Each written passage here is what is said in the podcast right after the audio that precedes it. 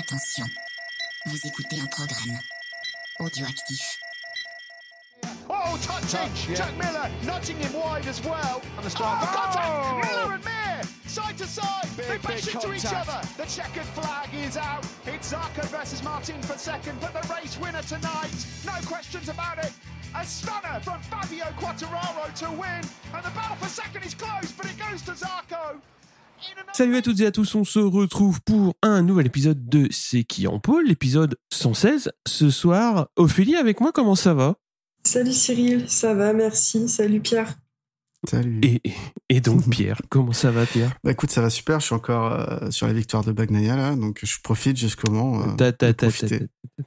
C'est bon, c'est bon, c'est bon. On va se calmer tout de suite. bah oui, oui, forcément, on va parler de la victoire de, de Bagnaia. euh, puisque oui, on enregistre un petit peu tard. Euh, ça fait une semaine que le, le Grand Prix de Rérez euh, a eu lieu et bah, personne n'avait justement trouvé Bagnaia en pôle. Hein Donc c'est un tirage général et c'est B qui a gagné. Donc je lui enverrai les goodies et bah on va attaquer tout de suite avec les news puisqu'on va on va parler évidemment un tout petit peu plus tard de la grosse news, c'est-à-dire euh, de de Suzuki. Mais euh, Ophélie, t'avais trouvé quelques petites news sur le Moto E qui justement ouvrait sa saison euh, à Rérez. Ouais, en effet, ils ont eu des changements techniques euh, sur la livrée cette année. Euh, qui est un changement un peu important sur euh, Mm. les moteurs euh, qui ont euh, un nouvel ondulateur et du coup les motos euh, ont quand même un, un poids qui se réduit de 15 kg. donc c'était un des, un des objectifs de Energica cette année, mais du coup euh, ça a été mis en place là pour la première course euh, à Jerez. Et, euh, et pour la Moto E, cette année, on a deux nouveaux circuits qui sont euh, le Mugello et potentiellement euh, Kimi si, si la Finlande se maintient au calendrier. Ouais, ils se sont montrés plutôt rassurants hein, sur, euh, sur le, le Grand Prix en Finlande. Qui, de ce que j'ai vu de la part de la Dorna, ils vont aller homologuer le circuit. Ouais. Donc, Moi, les articles que j'ai lus, ils disaient que là, c'était ce mois-ci, ils étaient censés le faire. Donc après, Ouais. on va voir. on passe au News Moto 2 Euh, moto 2, qu'est-ce qu'on a? Oui, on avait Canet qui s'était cassé le, le bras à Portimao et était déclaré apte. Franchement, je sais pas comment il, il fait, Euh, mais en tout cas, on verra que bah Il fait bien hein, quand même. hein. il, il fait bien de revenir. Il a dû souffrir, mais bon, voilà. Et j'aimerais bien avoir leurs leur médicaments quand même. Euh, et on a une news- base d'opiacés, c'est assez fort. Ouais, mais pas trop parce qu'il faut quand même être apte pour conduire. Euh, on a une news qui est arrivée après le, le Grand Prix le lendemain. Ouais. Euh, c'est Fenati qui a été remercié du, de l'équipe Speed Up après le Grand Prix de Reyes du coup. Fenati va être remplacé par Alonso Lopez bah, dès le, le prochain dès le prochain Grand Prix. Le Grand Prix de France, au Mans. Ouais. Bon, on fait une grosse bise à toutes celles et à tous ceux qui y seront. Euh, moi, j'y serai pas, mais par contre, Ophélie, oui, tu y seras. Euh, on va continuer avec les news euh, MotoGP. C'est quoi cette news sur GP Valence Euh, C'est la Dorna qui a attribué le, titre de, meilleure course, enfin Grand Prix euh, 2021 euh, au Grand Prix de Valence, du fait, si je dis pas de bêtises, du nombre de, du nombre de visiteurs et, et de l'audience qu'a fait Ah oui. euh, ce dernier, Ouais. euh, ce dernier euh, GP. Après, on pouvait s'en douter vu que c'était quand même le dernier Grand Prix de la saison et le dernier Grand Prix de Valentino Rossi. C'était un peu, euh, un peu Et, évident et que tous les Grands Prix n'avaient pas accueilli du monde euh, cette- sur cette, Ouais. cette année-là. aussi. Et pour le coup, pour avoir été à Valence, c'était vraiment full le dimanche. Donc, euh, ça s'explique. Ouais, donc euh, l'autre news, c'est effectivement le- la Finlande qui va qui va faire son, on va dire son sa grande présentation pour pouvoir tenir le le GP. Euh, on a eu aussi euh, Lorenzo qui est devenu, euh, qui est plus qu'un pilote, Ah, il est plus qu'un pilote, il est plus qu'un champion. Maintenant, Georges Lorenzo est donc légende du MotoGP. carrément quoi, légende. Légende. On, on faut rendre à César ce qui appartient à Georges Lorenzo. Euh, 68 victoires en Grand Prix entre 2003 et 2018. Deux titres en 250 CC consécutives en 2006 et 2007. hein. On se souvient que seul Zarco a fait pareil ensuite, mais en Moto 2. Et trois fois titré en MotoGP en 2010, 2012 et 2015. Une petite réaction sur euh, la légendarisation de. Bah, en toute honnêteté, il Lorenzo? mérite. hein. Il mérite. Hein. Ah, c'est un des plus grands talents euh, euh, des années 2000, euh, 2000-2020. Euh, Bon, Euh, après, on aime, on n'aime pas son ego et, et, sa manière de communiquer.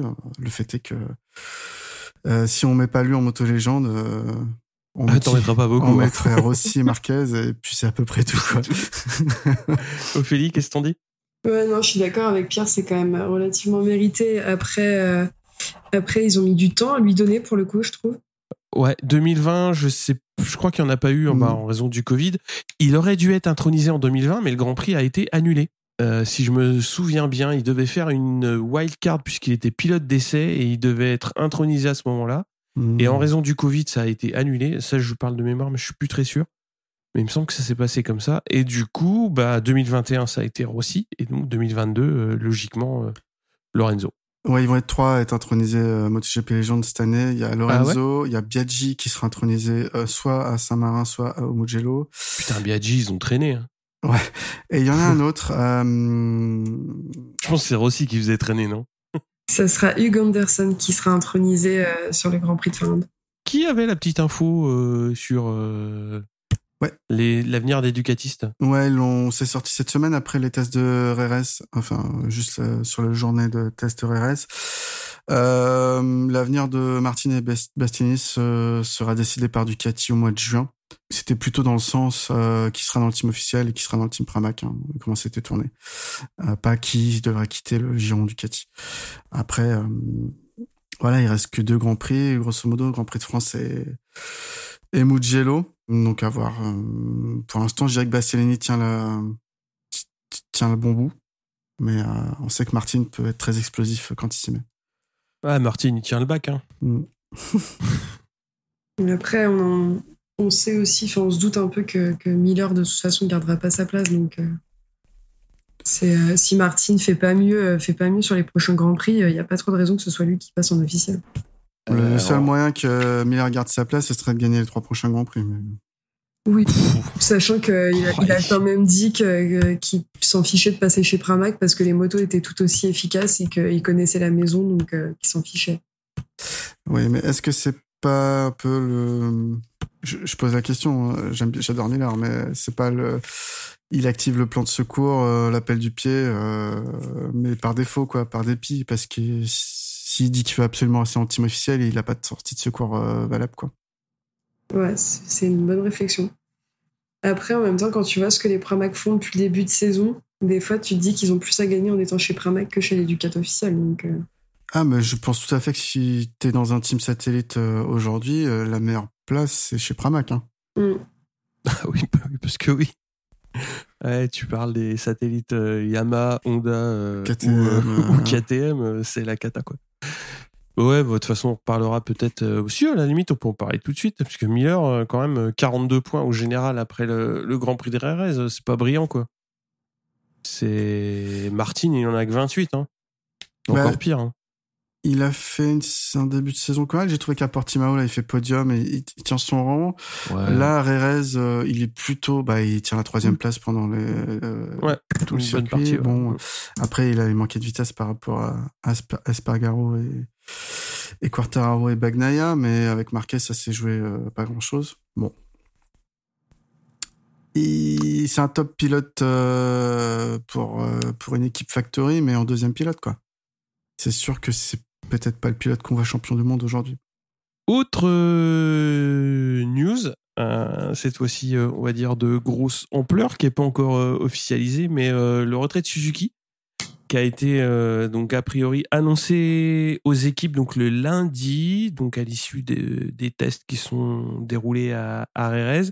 Donc l'info a été recoupée par euh, pas mal de, journalistes qui étaient sur place, qui ont demandé euh, aux équipes si ça leur avait été annoncé.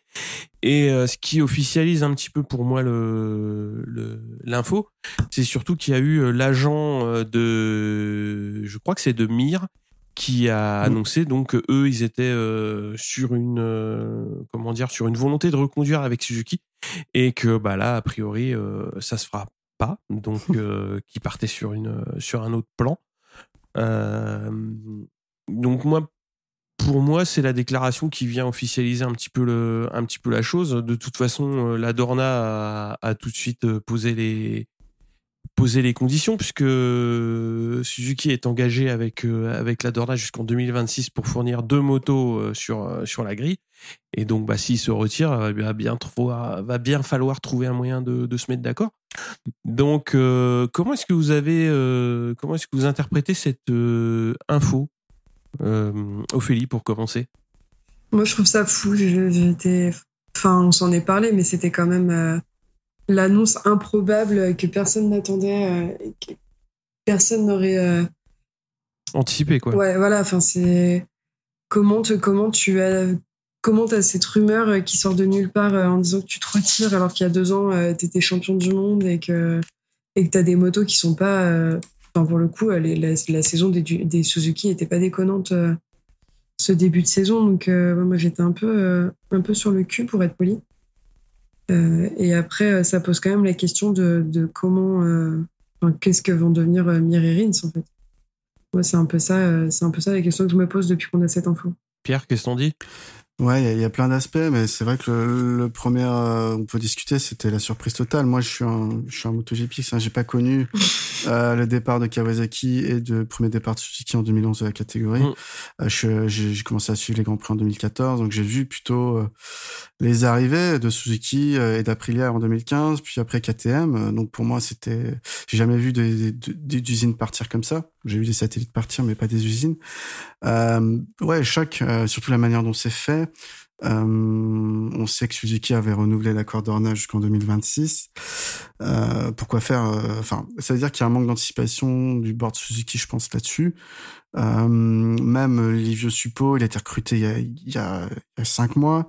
Euh, il parlait de faire un team satellite à l'horizon 2023-2024 pour Suzuki. Là, Rin Semir était reparti pour pour signer une prolongation de contrat. La moto fait partie d'une des trois meilleures motos du plateau. Le team, c'est sans doute pareil, un des trois meilleurs teams du plateau. Je sportivement, il n'y a aucune raison d'arrêter. Euh, c'est juste que ça doit être euh, économique à un autre niveau. On sait que le, le team n'est pas sponsorisé euh, comme peut l'être un, un, Ducati avec les nouveaux, un doigt avec Repsol, etc. Donc euh, ça doit jouer aussi, malgré le fait que la Dorna paye quand même pas mal les, les équipes. Donc euh, là, ça va être le jeu des chaises musicales. on va savoir est-ce que les places de Suzuki vont être refournies à d'autres équipes euh, satellite ou constructeur. Ce constructeur, ça me paraît compliqué quand même euh, de voir arriver un nouvel entrant. Ou et puis que se passera-t-il des pilotes? Rins et Emir sont des top pilotes. Hein, je les place euh, vraiment très haut dans la catégorie des pilotes actuels. Donc il y a beaucoup. Si les motos ne sont pas remplacées, il y en a qui vont perdre gros dans l'histoire. Je suis assez d'accord avec Pierre et la façon dont ça a été fait, c'est quand même pas ultra respectueux euh, pour, euh, pour les équipes et, toutes les personnes que ça implique chez Suzuki, euh, sachant que c'est ce qu'on disait tout à l'heure en off, qu'il n'y a eu aucune com officielle de la part de Suzuki sur leur potentiel départ. Donc, je trouve que même humainement, il y a eu un gros loupé de ce côté-là. pour compléter un petit peu le truc, je pense qu'au contraire, ça a été annoncé aux équipes et que ça a très vite fuité. Euh, mais au bout d'un moment, de toute façon, il faut bien l'annoncer aux équipes. Et je pense que l'annonce elle a été faite euh, bah, comme ce qui nous a été euh, retranscrit donc lundi. Et bah, ça a fuité très vite. Comme maintenant en MotoGP, beaucoup de choses fuitent, comme notamment les discussions Miller, Miller, Lucio Cecchinello. tout fuite trop vite. Donc ils ont annoncé ça aux équipes lundi, et donc bah nous on l'a su aussi lundi. Donc après, je pense bah, de toute façon, il n'y a pas de bonne manière de dire, de dire à une équipe euh, de ce type-là, euh, les gars, c'est la dernière saison, on arrête. Euh, faut bien le faire d'une manière ou d'une autre, et c'est pas. Oui, mais dans le sens où il n'y avait aucun signal d'alarme avant ça. C'est ça qui est, qui, est, qui, qui, est, encore plus brutal. Non, bah, que, tu, tu l'as très bien dit, le problème, il n'est pas sportif. Le problème, il n'est pas sportif, il n'est pas dans les résultats, il n'est pas dans les performances. Ils ont réussi, ils sont partis comme tout le monde, de quasiment rien, puisqu'ils s'étaient arrêtés quand même assez longtemps mm. pour euh, perdre, euh, on va dire, pas nécessairement savoir-faire, mais ils ont réussi à reconstruire une équipe ultra compétitive avec le titre, avec euh, des résultats, des, des, podiums réguliers. donc le problème, il n'est pas sportif. Et en, en, prenant un peu de recul, je pense que la majeure partie du problème résulte du fait que le titre de Mir n'a pas apporté le gros sponsor ou le gros appel euh, financier euh, d'un grand partenaire. Quand tu as euh, Repsol, quand tu as Monster qui est, sponsor titre, ça, ça, aide forcément à asseoir financièrement une, une équipe. Et Suzuki bah, n'a pas les moyens en termes de sponsors pour payer une équipe complète. S'ils avaient eu les moyens, de toute façon, on aurait vu une équipe satellite Suzuki beaucoup plus tôt. C'est-à-dire que là, on ne l'a pas mm. vu du tout. Euh, quand tu vois KTM, ils sont venus avec des moyens très vite. Euh, ils ont une équipe satellite, quoi. Oui, bah KTM déjà c'est un énorme groupe moto, quasiment que ça. Alors que Suzuki c'est un groupe euh, plutôt, c'est un motoriste, hein, mais plutôt mm, mm. voilà voiture, bateau, etc. la division moto ça doit pas représenter grand chose. Mais en plus de ça, KTM vient avec Red Bull. Red Bull, ah c'est un financier énorme dans le monde du sport. Toute leur image est basée sur le sport et l'exploit sportif. Suzuki, euh, c'est pas une image aujourd'hui qui qui renvoie cette image hein, de compétition, etc. Alors que bah c'est ça qui est bizarre, ils gagnent en endurance, ils gagnent euh, ils gagnent en MotoGP. Euh, bon, ils sont pas trop engagés en superbike, mais euh, voilà. D'ailleurs, en endurance, c'est à noter qu'il n'y a pas de soutien usine hein, non plus. C'est Yoshimura mmh. qui a dû s'associer mmh, mmh. avec un team français et euh, Motul.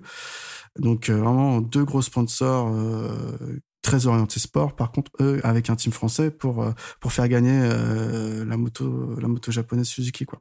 Moi, de mon point de vue, ça pose un plus gros problème de partenariat et de sponsoring des équipes moto MotoGP, enfin de de, de ces catégories-là, euh, parce que on a vu que dans les années, enfin très tôt dans les années 80, les cigarettiers sont arrivés et ont mmh. arrosé le paddock avec euh, avec des sponsors euh, des sponsors à n'en plus finir jusqu'aux années 2004-2005 où ils ont dû se retirer. Là-dessus sont arrivées les boissons énergétiques qui ont fonctionné exactement sur le même modèle.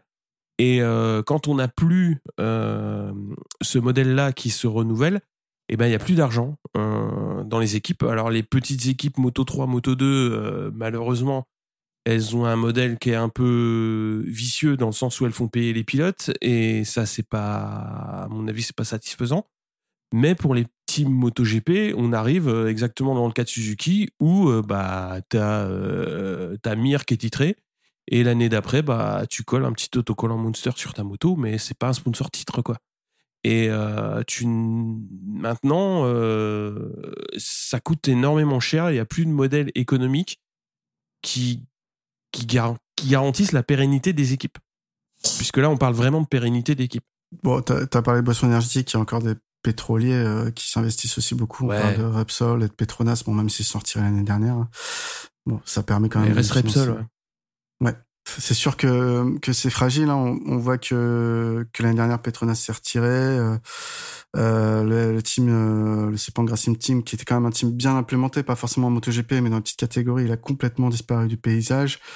Mais Razlan Razali, grâce à, sa conviction, il a réussi à rameter un, autre sponsor pour, pour faire survivre une équipe. Mais voilà. Est-ce que Suzuki avait la volonté d'aller chercher des sponsors? C'est ça aussi que je veux dire. Parce que je pense qu'ils en auraient trouvé vraiment s'ils avaient fait le, le boulot là-dessus.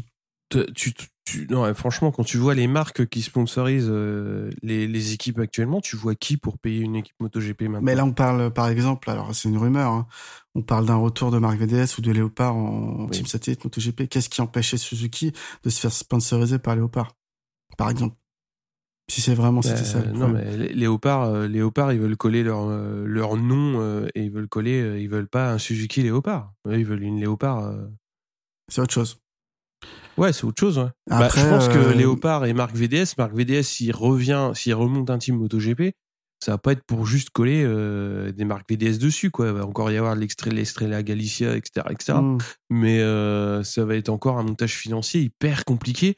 Et on a vu comment ça a fini déjà, Marc VDS, la, le premier passage en MotoGP, quoi. Hein. Bon, alors après, sinon, il y a des grosses marques qui sont déjà impliquées dans le sport au Japon. Il y a des Yoshimura que tu peux aller chercher, des Bridgestone, même si on sait qu'on roule en Michelin en MotoGP, ouais, qui sont prêts à investir. En tout cas, je pense qu'il y avait des sponsors à aller chercher s'ils avaient vraiment eu cette volonté. Ça, c'est mon avis. Euh, je, je dis pas que ça aurait financé tout. Comme un, comme un Red Bull peut tout financer, euh, ou qu'un Repsol, mais, Qu'est-ce que t'en dis, Ophélie? Pas grand-chose, à part que je suis d'accord avec vous et que, et que pour le coup, euh, là, je vois mal qui, euh, qui serait en mesure, euh, enfin, qui aurait envie plutôt de, de venir sponsoriser un team euh, pour prendre la place, euh, la place potentielle de Suzuki. Une équipe euh, Kylian Mbappé? Pourquoi pas? Bah, Jordan, il avait son équipe en, en amas, hein, donc. ouais, après, après, Rossi a fait son team. Peut-être que Lorenzo aura envie de faire pareil. Ouais, mais quand tu vois, Rossi, il a voulu faire un team et avec Aramco, ça n'a pas pu se monter, quoi. Tu vois, c'est- quand même pas rien de, de, de monter une équipe vers 46 et de d'avoir des difficultés aussi pour trouver des sponsors fiables. Et surtout quand tu t'appelles Valentino Rossi. Enfin, c'est- Bah oui, voilà. de toute façon, il y a, que l'avenir nous le dira. Je pense qu'avant la trêve, on aura quand même plus d'infos euh, sur, euh, sur euh, cette situation. Euh, concernant le silence euh, Suzuki, qui est pas d'annonce officielle, hein, qu'on l'a appris par des bruits de couloir, Mm. euh, il paraît que c'est une, une semaine spéciale de célébration euh, au Japon. Donc euh, tous les bureaux sont fermés là-bas. Je trouve que c'est encore plus la classe de dire à ton équipe, eh, on ferme les portes, on se revoit la semaine prochaine pour en discuter. Euh, ils vont passer des bonnes vacances, euh, ceux qui bossent à Suzuki euh, au Japon, en tout cas. Et, euh, pour vous, où est-ce que vous voyez Rin Semir Est-ce que vous les voyez retrouver un guidon et où? Euh, moi, Mir, je le verrais bien aller chez Honda, hein, en vrai, parce que dans les autres teams, j'ai un peu de mal à l'imaginer euh, dans un team satellite du fait qu'il soit quand même champion du monde, même si c'était il y a deux ans. j'ai un peu de mal à l'imaginer prendre une place dans un team satellite. Et, et les, il y avait quand même les rumeurs d'un potentiel départ de Paul Espargaro chez Honda. Donc, donc ouais, je le verrais bien, euh, je le verrais bien euh, partir, euh, partir de ce côté-là. Et, en même temps, chez Ducati, enfin, quand tu y réfléchis, Ducati et Pramac, ils n'ont pas envie de se séparer des pilotes qu'ils ont maintenant. Il y a ah, peut-être que si Morbidelli euh, quitte Yamaha, parce que de toute façon, euh, s'il n'était pas là, ça changerait pas grand-chose en ce moment chez Yamaha.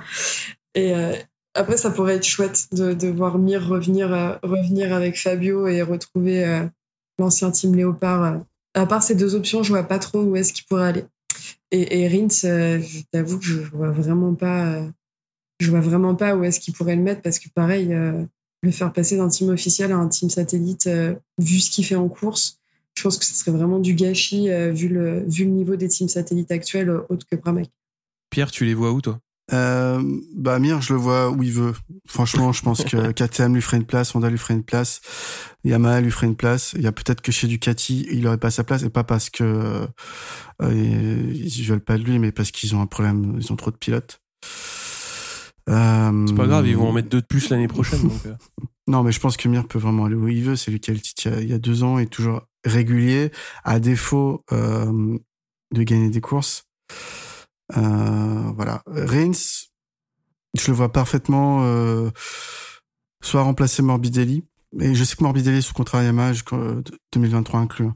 Mais Morbidelli pourrait être déclassé dans une équipe satellite Yamaha. Potentiellement, je ne sais pas. Ou alors justement être dans une équipe satellite Yamaha pour Rins, voire dans une équipe satellite Aprilia ou remplacer Vinales chez Aprilia. Je verrais Mir, euh, Mir chez KTM avec ce que font euh, ce que font KTM cette année. C'est surprenant. Euh, bah si les autres portes sont fermées, en tout cas, ça reste une moto officielle. Oui, c'est sûr. Après, Mais c'est ouais. après, je suis d'accord avec toi pour le côté Yamaha, sachant que faut pas. je pense qu'il faut pas se leurrer sur non plus sur ce que Dovizioso va faire l'année prochaine en moto. Même si je suis sûre que ça te brise le cœur. mais, mais je- ouais, ça, ouais. ça serait pas surprenant de voir Morbidelli euh, remercier du team officiel euh, pour repartir euh, en team satellite et, et qu'un des deux prenne sa place.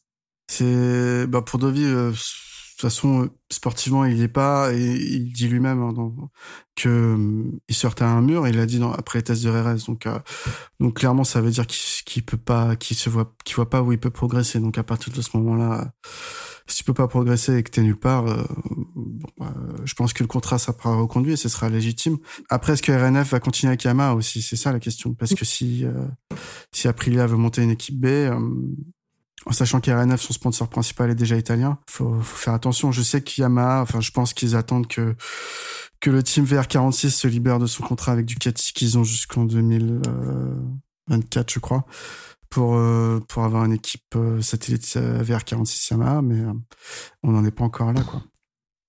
Tu crois qu'ils attendent ça? Mais oui. Bah, pourquoi ils l'ont pas fait l'an dernier? Enfin là, on fait le match de l'an dernier, mais. Mais parce qu'ils sont nuls. Ils, sont ah oui, ça, ça, ils étaient persuadés, mais je pense qu'ils étaient persuadés que Valentino ne, ne signerait avec personne d'autre que Yamaha. Et quand Valentino sait ce que vaut la moto, elle dit non, mais les Ducati c'est les meilleurs, ils sont moins chers, on, parle là-dessus. Lui ou, un autre, un Ucho, ou je sais pas. Hein. Mmh. Mais je pense que je pense que Yamaha ils sont tombés de haut. Mir, Mir de toute façon, ça a l'air d'être bien engagé pour aller chez chez chez Honda ce qui, ce qui mettrait Paul euh, dans une situation un petit peu délicate à mon avis parce que c'est lui qui devrait euh, sauter puisqu'ils ont annoncé qu'ils qu n'activeraient pas la, clause de reconduction euh, Rins euh, moi si j'étais Lynn Jarvis ouais je ferais ça ouais mm. je, je dirais gentiment à Morbidelli écoute on va peut-être arrêter les frais et puis euh, et puis je leur basculerai Morbidelli en, en, satellite pour euh, pour aller chercher Rins avec les avantages et les inconvénients que ça hein. c'est-à-dire que Rins il peut être très très euh, performant euh, mais il est aussi euh, assez régulier hein. voilà cette année ça a l'air d'aller un peu mieux mais bon ça reste à ça reste à prouver. Après faut voir combien il y a de zéro à mettre parce que de toute façon Yamaha ils veulent rien payer et tout avoir donc bah, je pense que là, euh, avec deux pilotes comme ça sur le marché, je pense que euh, le mercato va, va prendre un coup et les pilotes qui doivent re-signer vont demander moins que prévu ou moins qu'espéré parce que justement, euh, bah, c'est un peu l'offre, la loi de l'offre. Tu crois que ça va hein. casser un peu le, le marché? Toute la dynamique, les pilotes qui voulaient partir, peut-être comme un, un Miguel Oliveira, un Vignales, ou même à Martin, peut-être qui, qui se demandait s'il avait pas la place Ducati officielle, qui, qui pouvait peut-être rejoindre Honda. C'est des rumeurs que j'avais entendues. Ah ouais? Euh, ça va figer tout. Ah ouais, ouais, je suis sûr. Martin bah, Honda, c'est une catastrophe. Enfin, c'est une catastrophe. Euh, non, mais imagine, il y a les deux motos sont pas remplacées. Ça veut dire qu'il y a deux pilotes sûrs qui partent. Plus les rookies qui vont venir du Moto 2, plus euh, Mir et, et Rins euh, à replacer. Euh, ça fait combien de personnes en tout qui partent? 5 pilotes MotoGP euh, de cette saison Il y en aura plus. Il y en aura plus. Voilà. Donc tu t'enlèves deux vies, qui vont partir. Euh, Parce que Binder, de toute façon, euh, enfin, je parle de Darin Binder, pas Brad. Euh, Darin Binder, il est monté en MotoGP, euh, je sais pas comment, hein, mais enfin, c'est certainement un contrat SRT Yamaha ou je sais pas quoi, mais enfin, il s'est retrouvé là par la force des choses. Je pense qu'il va redescendre. Dovizioso devrait arrêter. chez KTM. Paul, moi j'ai peur pour Paul Espargaro. Enfin, j'ai peur sa situation me paraît complexe. Bah après euh, là où enfin là où là où t'as trop de pilotes euh, enfin là où t'as des pilotes qui sont pas aux attentes de toute façon euh, c'est ça c'est les deux pilotes satellites YAM et les deux satellites Honda Alex Marquez et mm. Nakagami c'est c'est catastrophique et Paul c'est pas bon donc ça fait quand même 5 5 plus, ouais, ça fait quasiment 6 pilotes euh, qui sont dans une situation très compliquée, quoi. Et tu continues de donner leur chance à Rémi Garner et à Rolf Fernandez? Bah, faut qu'ils se bougent le fion, quoi. De toute façon, tu les as signés un plus un, donc. Euh, bah. Je trouve, ça, je trouve ça plus légitime de, de leur laisser encore une année, une année pour essayer de faire leur preuve que, que des pilotes qui sont là depuis, depuis un certain temps et qui font rien, comme Alex Marquez. Alex Marquez Franchement, enfin, pareil, pour moi, c'est pareil que Nakagami, à l'exception de la semaine dernière. Euh, si le mec n'était pas là, on s'en rendrait pas compte. Mais pas, pareil pour Luca Marini, pour moi. Bah, C'était ma question, euh, je voulais vous poser après. Est-ce que tu gardes, tu, tu places un Paul Espargaro euh, chez LCR et tu viens Marquez, Alex, ou tu gardes Alex Marquez et tu re pas Paul Espargaro si t'es si Honda Ça dépend de qui a le flingue. Si c'est euh, Marc Marquez qui a le flingue, euh, je peux, je peux te dire qui est la cible. C'est clair. Ça sera pas son frangin. Et si t'arrives et que tu, enfin si euh, t'arrives et que tu dis bah voilà Alex il gicle et à mon avis ça va mal se passer dans le box, dans le box Repsol. Hein.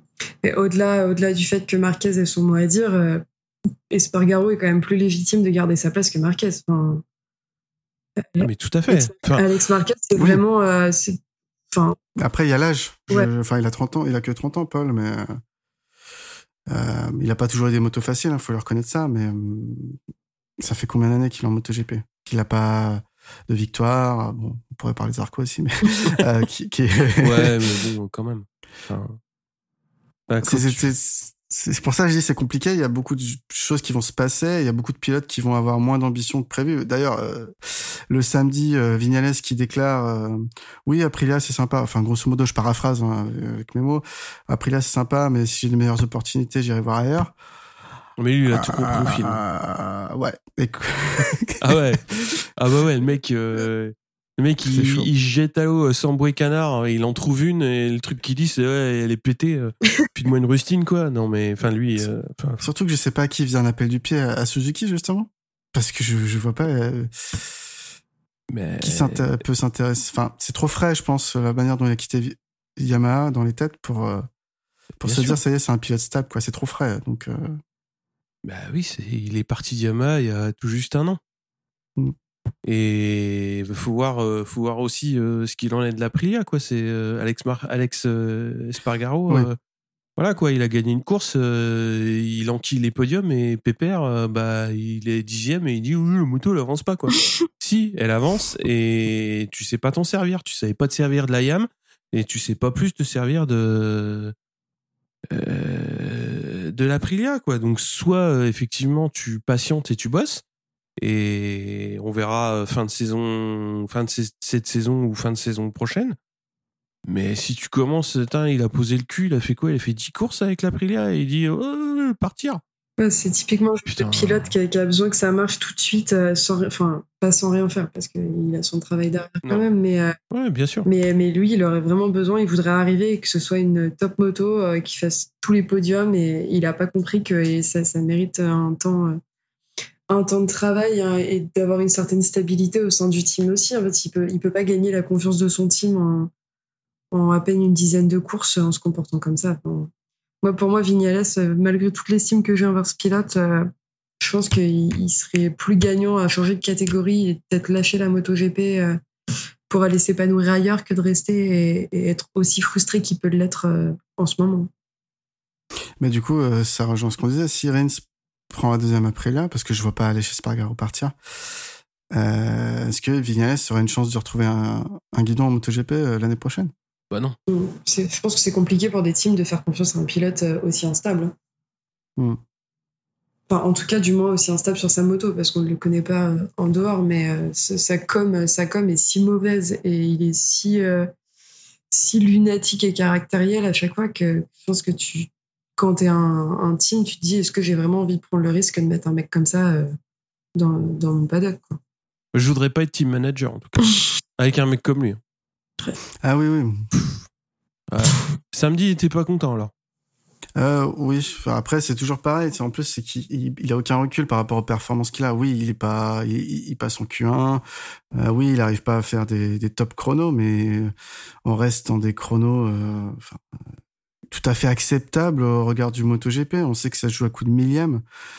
Euh, sauf pour la pole de Bagnaia ce week-end, mais sinon euh, c'est tout hyper hyper centré quoi. Euh, bon, on va en parler ce week-end un petit peu parce que là ça fait un petit moment qu'on parle de plein de choses. C'est putatif. C'est-à-dire pas de gros mots. bah, c'est que des suppositions quoi. Ouais, mais à mon avis Suzuki ça va être plus qu'une supposition assez vite hmm. quoi. oui. à mon avis ils vont vite confirmer le truc, parce que de toute façon, ça va être le premier truc qui va se discuter au Mans euh, jeudi.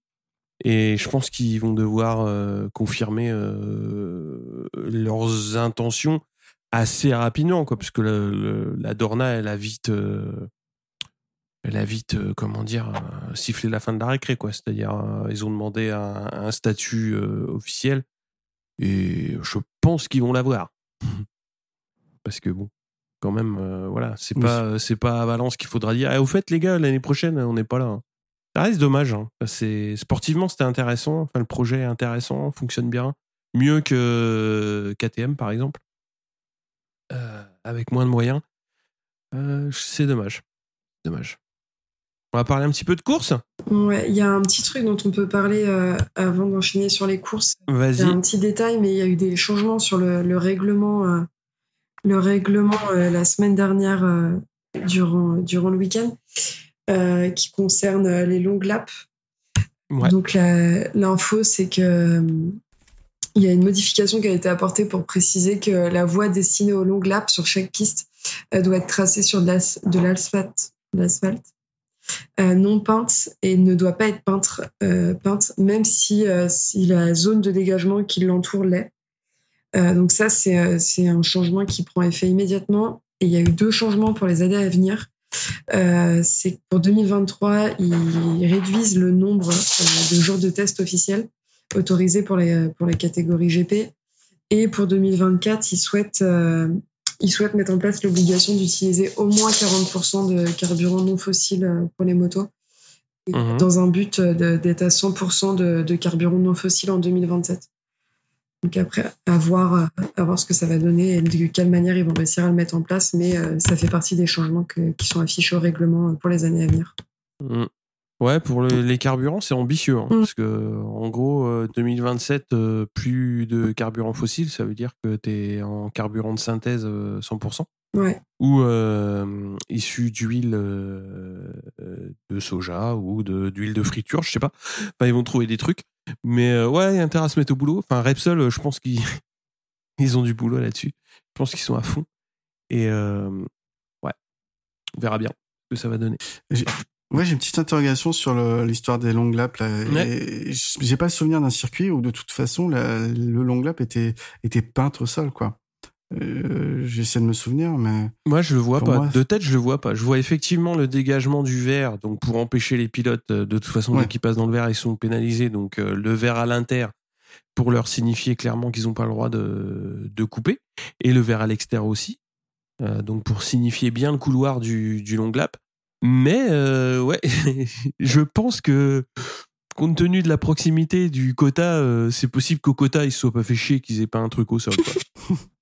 ça, ça, ça, ça, me fait bien penser. Ou alors à Mandalika, je sais pas, mais euh, mais je pense qu'il y a eu une connerie de fête et qu'on s'en est pas rendu compte et la mm. Dorna a dit oh non et les gars là arrêtez vos conneries quoi. c'est possible. J'ai cherché un peu en, en, lisant la news et j'ai pas trouvé non plus lesquels étaient potentiellement peints. Après, est-ce que ça a été peint euh, d'une couleur que nous, on voit pas quand on regarde les Grands Prix? Bon, on passe aux courses? Allez. Allez.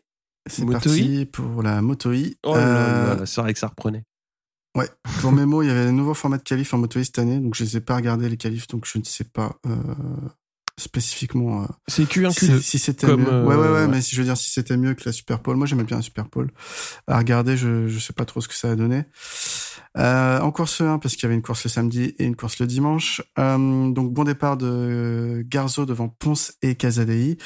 Granado et Agarter sont à l'affût. Il y en a une chute pour Alessio Finello dans le second tour qui se fait surprendre à la remise des gaz et part en léger side. Belle bagarre à 5 devant en ce début de course. Casadei va chuter à la bagarre avec Ponce après un contact carnage-carénage dans un virage, mais pourra repartir et finir 17e. Alors que Granado semble prendre l'avantage devant, Agarter prend le meilleur sur Ponce et Ferrari raccroche le wagon. Granado remporte la course devant Agarter et Ferrari troisième. Ponce, qui avait fini 3, euh, prendra lui une pénalité de 3 secondes car il n'a pas effectué son long lap suite à la chute et au contact avec Casadei. En course 2, départ très similaire à la course 1. De toute façon, la grille était la même, euh, la grille de départ était la même. Euh, donc avec Casadei en tête au premier virage, Alcoba va chuter dans le premier tour et Herrera a fait un jump start, va prendre un double long lap. Beaucoup de belles bagarres en ce début de course et ça dépasse euh, pas mal dans le groupe de tête. Ruiz va faire une très grosse chute derrière mais semble ok et Garzo va chuter également le tour suivant. La victoire se jouera entre Agarter, Granado et Ponce qui se sont légèrement euh, détachés, mais Casadei va finir par euh, recoller à toute fin. Victoire de Granado devant Ponce et Casadei, Agarter quatrième. Au championnat, donc, on a une double victoire de Granado, 50 points, Agarter 33 points et Ponce 28 points. Euh, je voulais aborder le sujet du, si vous avez la euh, du contact entre Casadei et Ponce en, course 1. Est-ce que ça méritait vraiment une sanction? J'ai trouvé que c'était dur les 3 secondes de pénalité. Ou le long lap, en fait. Euh, parce qu'à la base, c'était un long lap. Alors, est-ce que ça méritait une sanction? Pour moi, le gros problème qu'on a sur ce contact, c'est que là, tu as des pilotes qui ont des habitudes de moto agile. Et là, il se retrouve avec des machins, même s'ils sont plus légers cette année, qui sont énormes. Et euh, normalement, on va dire avec des motos thermiques, ça passait. C'est-à-dire que là, il y en a, il y en a un qui relevait et euh, ça écartait, mais au moins ils auraient pu euh, passer le virage à 3. Là, ils se sont retrouvés Mm. euh, en sandwich. Là, le, le contact et le fait qu'ils finissent au bac, euh, c'est typiquement lié aux limitations techniques de la moto. Donc, euh, pour moi, c'est plus un problème de catégorie que de pilote. Donc, je vois pas pourquoi tu sanctionnes le pilote. Ouais, je vois ce que tu veux dire, euh, mais c'est difficile d'appliquer des règlements différents dans Ah oui. différentes catégories, quoi. Donc euh, effectivement, si tu sais, si tu dis moteur thermique, ça passe, donc on sanctionne pas dans ces catégories-là, et du coup on fait pareil en moto I. enfin, faut, ouais, faut Euh, tenir le même discours, quoi. Là, voilà. Non, là, le gros problème, c'est qu'ils Mm. essayent de- d'appliquer des formats de Mm. course avec des motos qui sont pas adaptés pour euh, pour ça. Et euh, là, on le voit très bien. euh, les seuls qui arrivent à faire des dépassements propres euh, en moto I, c'est ceux qui ont euh, déjà euh, un petit peu de bouteille. Donc typiquement Granado euh, et Gerter qui, qui pilotent les motos depuis un certain temps maintenant, qui savent faire la différence entre, euh, entre, les, entre les, les motos. Mm.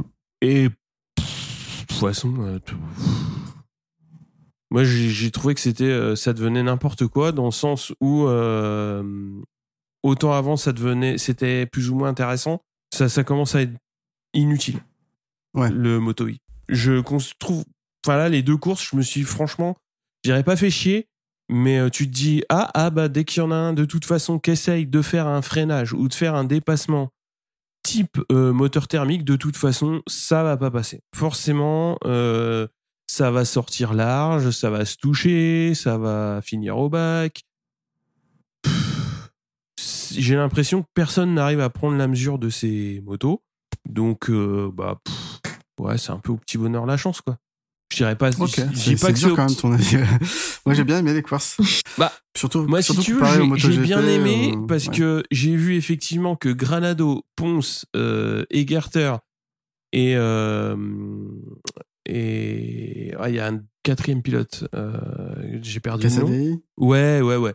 C'est à peu près les quatre qui arrivaient à faire des trucs à peu près propres avec le truc, avec avec la machine. Et le reste, pff, j'ai l'impression que ça, ça tourne au folklore et Enfin, c'est méchant de dire ça, hein, mais euh, j'ai l'impression qu'ils arrivent pas à se doubler. Enfin, tout simplement, ils arrivent pas à se doubler propre. Donc forcément, bah, là, le contact Casadei Ponce, ouais, tu, tu sanctionnes un pilote. Qu'est-ce que tu veux faire Le mec, euh, il a une moto qui est, qui est aussi lourde qu'un qu'un cheval de trait. Il peut pas, il peut pas la passer là où ça passe pas, quoi. Enfin, tu, à ce compte, enfin, le, le, le gros problème, c'est ça, c'est qu'ils arriveront jamais à se dépasser proprement et correctement avec ces motos-là, quoi. Pas tous, pas tous. Il y en a qui, qui arriveront jamais. Ouais, je comprends. Après, euh, bon, ils ont 15 kilos de moins quand même sur les motos cette année. Et puis bon, l'année prochaine, on verra parce que la catégorie va être complètement redynamisée par l'arrivée d'un nouveau constructeur. Ouais. Euh, D'accord. non, Si. Bah, ça a souhaité, ouais. mais voilà. Ok, bah tu regarderas pas les autres courses cette année, de ce que je comprends. Mais si, je vais les regarder parce que. mais, si, je vais les regarder parce que j'ai envie de voir comment ça évolue. Mais euh, là, franchement, j'ai vu des trucs. Enfin, il y a des mecs qui tentent. Tu te dis, mais jamais ça passera. ouais, jamais. jamais de la vie. Après, c'est l'excitation de la première course de la saison. Ah, putain, mais ouais, d'accord. mais. Oui, c'est pour ça que je vais regarder les autres. Mais euh, puis surtout, c'est court. Mais euh, non, non, mais moi. Et puis, et puis après, il y a le gros truc, c'est il y a eu quand même quelques chutes. Et à chaque fois que t'as une moto qui chute, t'as un gars qui vient, euh, qui doit être spécialisé euh, dans les hautes tensions, qui vient voir la moto. Non mais sérieux, hein, avant que n'importe qui puisse, euh, même le pilote, puisse essayer de relever la moto, quoi. Donc si tu veux, partant de là, euh, oui, une moto électrique, euh, c'est dangereux euh, après euh, après un crash. Euh, D'ailleurs, euh, Ruiz, euh, il a complètement déglingué sa, sa moto libre là avec les avec les tonneaux. Mais si, si tu veux, là, moi j'ai perdu un petit peu l'intérêt que j'avais au début de la, au lancement de la catégorie. Alors effectivement, peut-être que l'année prochaine ça va ça va un petit peu se, se dynamiser et je l'espère. Mais là, j'ai. Enfin, là, les deux courses. Oui, si, ici, il y a l'animation en tête de course, mais euh, Mais c'est bien, tu, tu trouvais un intérêt à la catégorie au début déjà. C'est déjà pas mal. Bah ouais, ça, avait l'intérêt de la nouveauté, quoi. Tu te dis, ouais, qu'est-ce que ça va donner? Et puis au fil du temps, tu vois un petit peu ce que ça donne. Et effectivement, les seuls qui s'en sortent bien et qui arrivent à faire des beaux trucs, c'est des pilotes comme ouais, Granado et Gerter qui ont compris certaines choses de la moto, quoi. C'est-à-dire que ça sert à rien de vouloir faire les freins à l'inter euh, comme avec une thermique. Parce que de toute façon, tu ne pourras pas bloquer euh, la trajectoire du mec que tu essayes de doubler. Parce que forcément, tu vas partir hyper large et le mec, il va recouper. Et en deux courses, tu l'as vu 25 fois des mecs qui vont dire Ouais, je te fais l'inter. Ah merde Et ça part trop large. Et pff, une fois, deux fois, ça va, mais au bout d'un moment, euh, c'est rigolo comme jeu. Mais euh, Et puis, gra- gra- typiquement, Granado, c'est le type de pilote euh, qui a une, une expérience de la Moto 2 et de la Moto 3 euh, où, euh, où il a une certaine, une certaine réflexion et une certaine technique sur ses dépassements, ce qui n'est pas le cas de tout le monde. Eh, je pense que il a plus compris les trajectoires à prendre sur euh, avec, avec ces motos-là. Et on l'a vu clairement. Enfin, c'est c'est un truc qui a été dit euh, sur euh, sur MotoGP.com pendant une des courses. À un moment, il a dépassé des gars où le gars il a dit mais jamais euh, ça. Enfin, c'est pas un endroit de dépassement en thermique. Bah ouais, parce que les caractéristiques des motos sont tellement différentes qu'il faut pas réfléchir comme en thermique. Mm. Et tous les trucs que les mecs tentent euh, comme en thermique, bah ça passe pas. Ça passe pas. Passer, euh, passer à l'inter, ça passe pas. Vaut mieux prendre un exter super large et repiquer et remettre gaz beaucoup plus tôt que le, ga- que le gars que tu veux dépasser, euh, plutôt que de, tes- de, de- de- de tenter à faire des inters euh, qui passeront jamais. Et c'est ce qui s'est passé avec le crash euh, Ponce Casadi, un mec qui est à l'inter euh, qui essaye de qui essaye de qui essaye de faire les freins et tu ne peux pas faire les freins avec une inertie aussi forte. Donc euh, Mais surtout des motos, pareil, tout- tout- toutes similaires. Le mec, il va freiner au même Bien endroit, sûr. de la même manière. Bien Et sûr, il va avoir la même inertie, donc euh, il pourra pas sortir de stratrage une fois qu'il est dedans, quoi. c'est ça. C'est ça. Enfin, ok. bon, bah, à ton avis, je pense qu'il est très clair. Je le partage pas tout à fait. Non, mais je vais continuer à regarder Je- parce que j'ai envie d'avoir tort aussi. Bah, sinon, double victoire de Granado, on peut en parler. Et super son casque euh, toujours avec le drapeau euh, brésilien. Bon, bah, pour l'instant, euh, bah, c'est l'homme de la catégorie, mais bon, seulement deux courses, donc on verra Mm. Pour la suite. Qui c'est qui a mis le, petit point sur LCR C'est moi. Ouais, parce que LCR qui gagne en moto I, c'est déjà ça. Euh, oui, bah oui, parce que LCR, euh, franchement, c'était, ça faisait plaisir de voir euh, Lucio Cicchinello euh, sur sur son muret et dire ouais, on a gagné. Ouais, parce que putain en GP, ils en chient tellement que bah c'est bien qu'ils gagnent en, moto I parce que les deux pilotes se classent bien et puis moi c'est Cicchinello, c'est un mec. Euh, je l'ai entendu plusieurs fois en interview sur d'autres podcasts euh, et euh, voilà. Un, un Italien qui parle anglais il y a toujours un petit côté Rossi qui me fait plaisir et euh, Cool. moi Cecchinello je l'aime bien. Il euh, là il est en train de bouffer du pain noir euh, saison après saison avec ses deux pilotes et puis avec ses Honda qui sont un peu capricieuses et puis bah ça me fait plaisir de, de le voir euh, de le voir content en bord de piste même si c'est pour du Moto E et que bah c'est pas c'est pas un podium en MotoGP mais euh, c'est un ouais c'est un mec que j'aime bien une équipe que j'aime bien donc euh, ça m'a fait plaisir c'était un petit clin d'œil rigolo quoi Ouais, ouais, bien sûr. Ok. et puis Ruiz euh, ouais le crash pff, Un gros crash. hein. ouais bah ouais ouais bah là voilà t'as plus qu'à l'enterrer et puis euh, et puis en refaire une autre hein, de moto hein, parce que là euh, vu le nombre de tonneaux qu'elle a fait la bécane euh, Il n'y avait pas grand chose à sauver, je pense. non ouais, pas grand chose pas grand chose bref ça recourt au Mans euh, les électriques? Ouais, S'il pleut, ça s'il pleut pas trop. ah pourquoi s'il pleut ils courent pas eux? Non, je plaisante pas d'électricité. euh, Ouais, c'est Voilà, possible c'est Possible. Bon, on va passer au Moto 3. Et avec les qualifications, donc ce sont Toba, Ogben, Bertele et Artigas qui passent en Q2 et on retrouvera en Paul Guevara devant Garcia et Masia. Foggia, Honshu et Artigas en deuxième ligne. Félon est inapte suite à une luxation de l'épaule, donc consécutive à une chute euh, lors des essais de vendredi. Alors, euh, moi, ça m'a fait un petit peu euh, marrer, parce que quand j'ai vu qu'il était pas là, je me suis dit, tiens, je vais chercher. Et donc, voilà, donc il se luxe l'épaule en chute. Ils l'emmènent, euh, hein, hein, ils lui remettent et ils disent ah bah non tu courras pas. Et euh, bah forcément ça m'a rappelé un petit peu le cas de Marc Marquez euh, il y a quelques quelques années où rien qu'en se faisant taper dans le dos bah il se faisait déboîter l'épaule par euh, par Miller. Moi je trouve que ça m'épate hein, quand même qu'on en arrive à à une ouais une inégalité de traitement assez flagrante. Bon après c'est pour la santé du pilote, je veux bien l'entendre, mais ça m'étonne. Sais pas ce que vous en dites. Hum, trouvé ça plus, euh, plus logique qu'il court, euh, qu'il court euh, malgré, euh, malgré le fait qu'il vienne se faire mettre l'épaule C'est ça que tu veux dire? Bah ouais.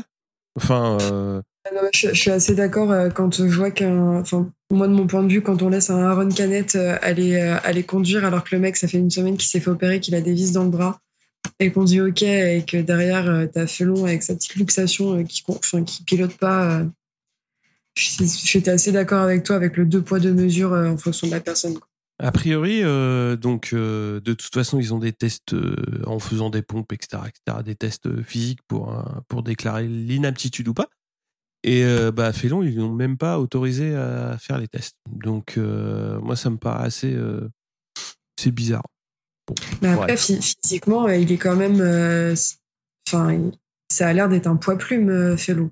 Comparé à d'autres pilotes, euh, il est quand même pas. euh, Ouais, ouais, C'est ouais. pas, euh, là, je reprends l'exemple de Canette parce que c'est celui que j'ai en tête et c'est le plus frais, mais tu mets un Canette à côté de Felon. Ah bah oui, oui, tu vois lequel qui a mangé du top 7, hein, ça c'est sûr. je suis, je, je suis d'accord, mais euh, oui, c'est pas le même gabarit. Mais euh, bon, euh, enfin quand même. Bon, enfin bon, bref, c'est comme ça. Euh, Félon était pas très, euh, était un petit peu étonné de, la décision. Il aurait bien voulu courir, mais bon, ça s'est fait comme ça. Justement, en course, donc ça part pour 22 tours. Garcia et Guevara partent bien en échangeant leur place euh, sur la grille. Donc Honshu s'est un petit peu loupé et part un peu plus loin.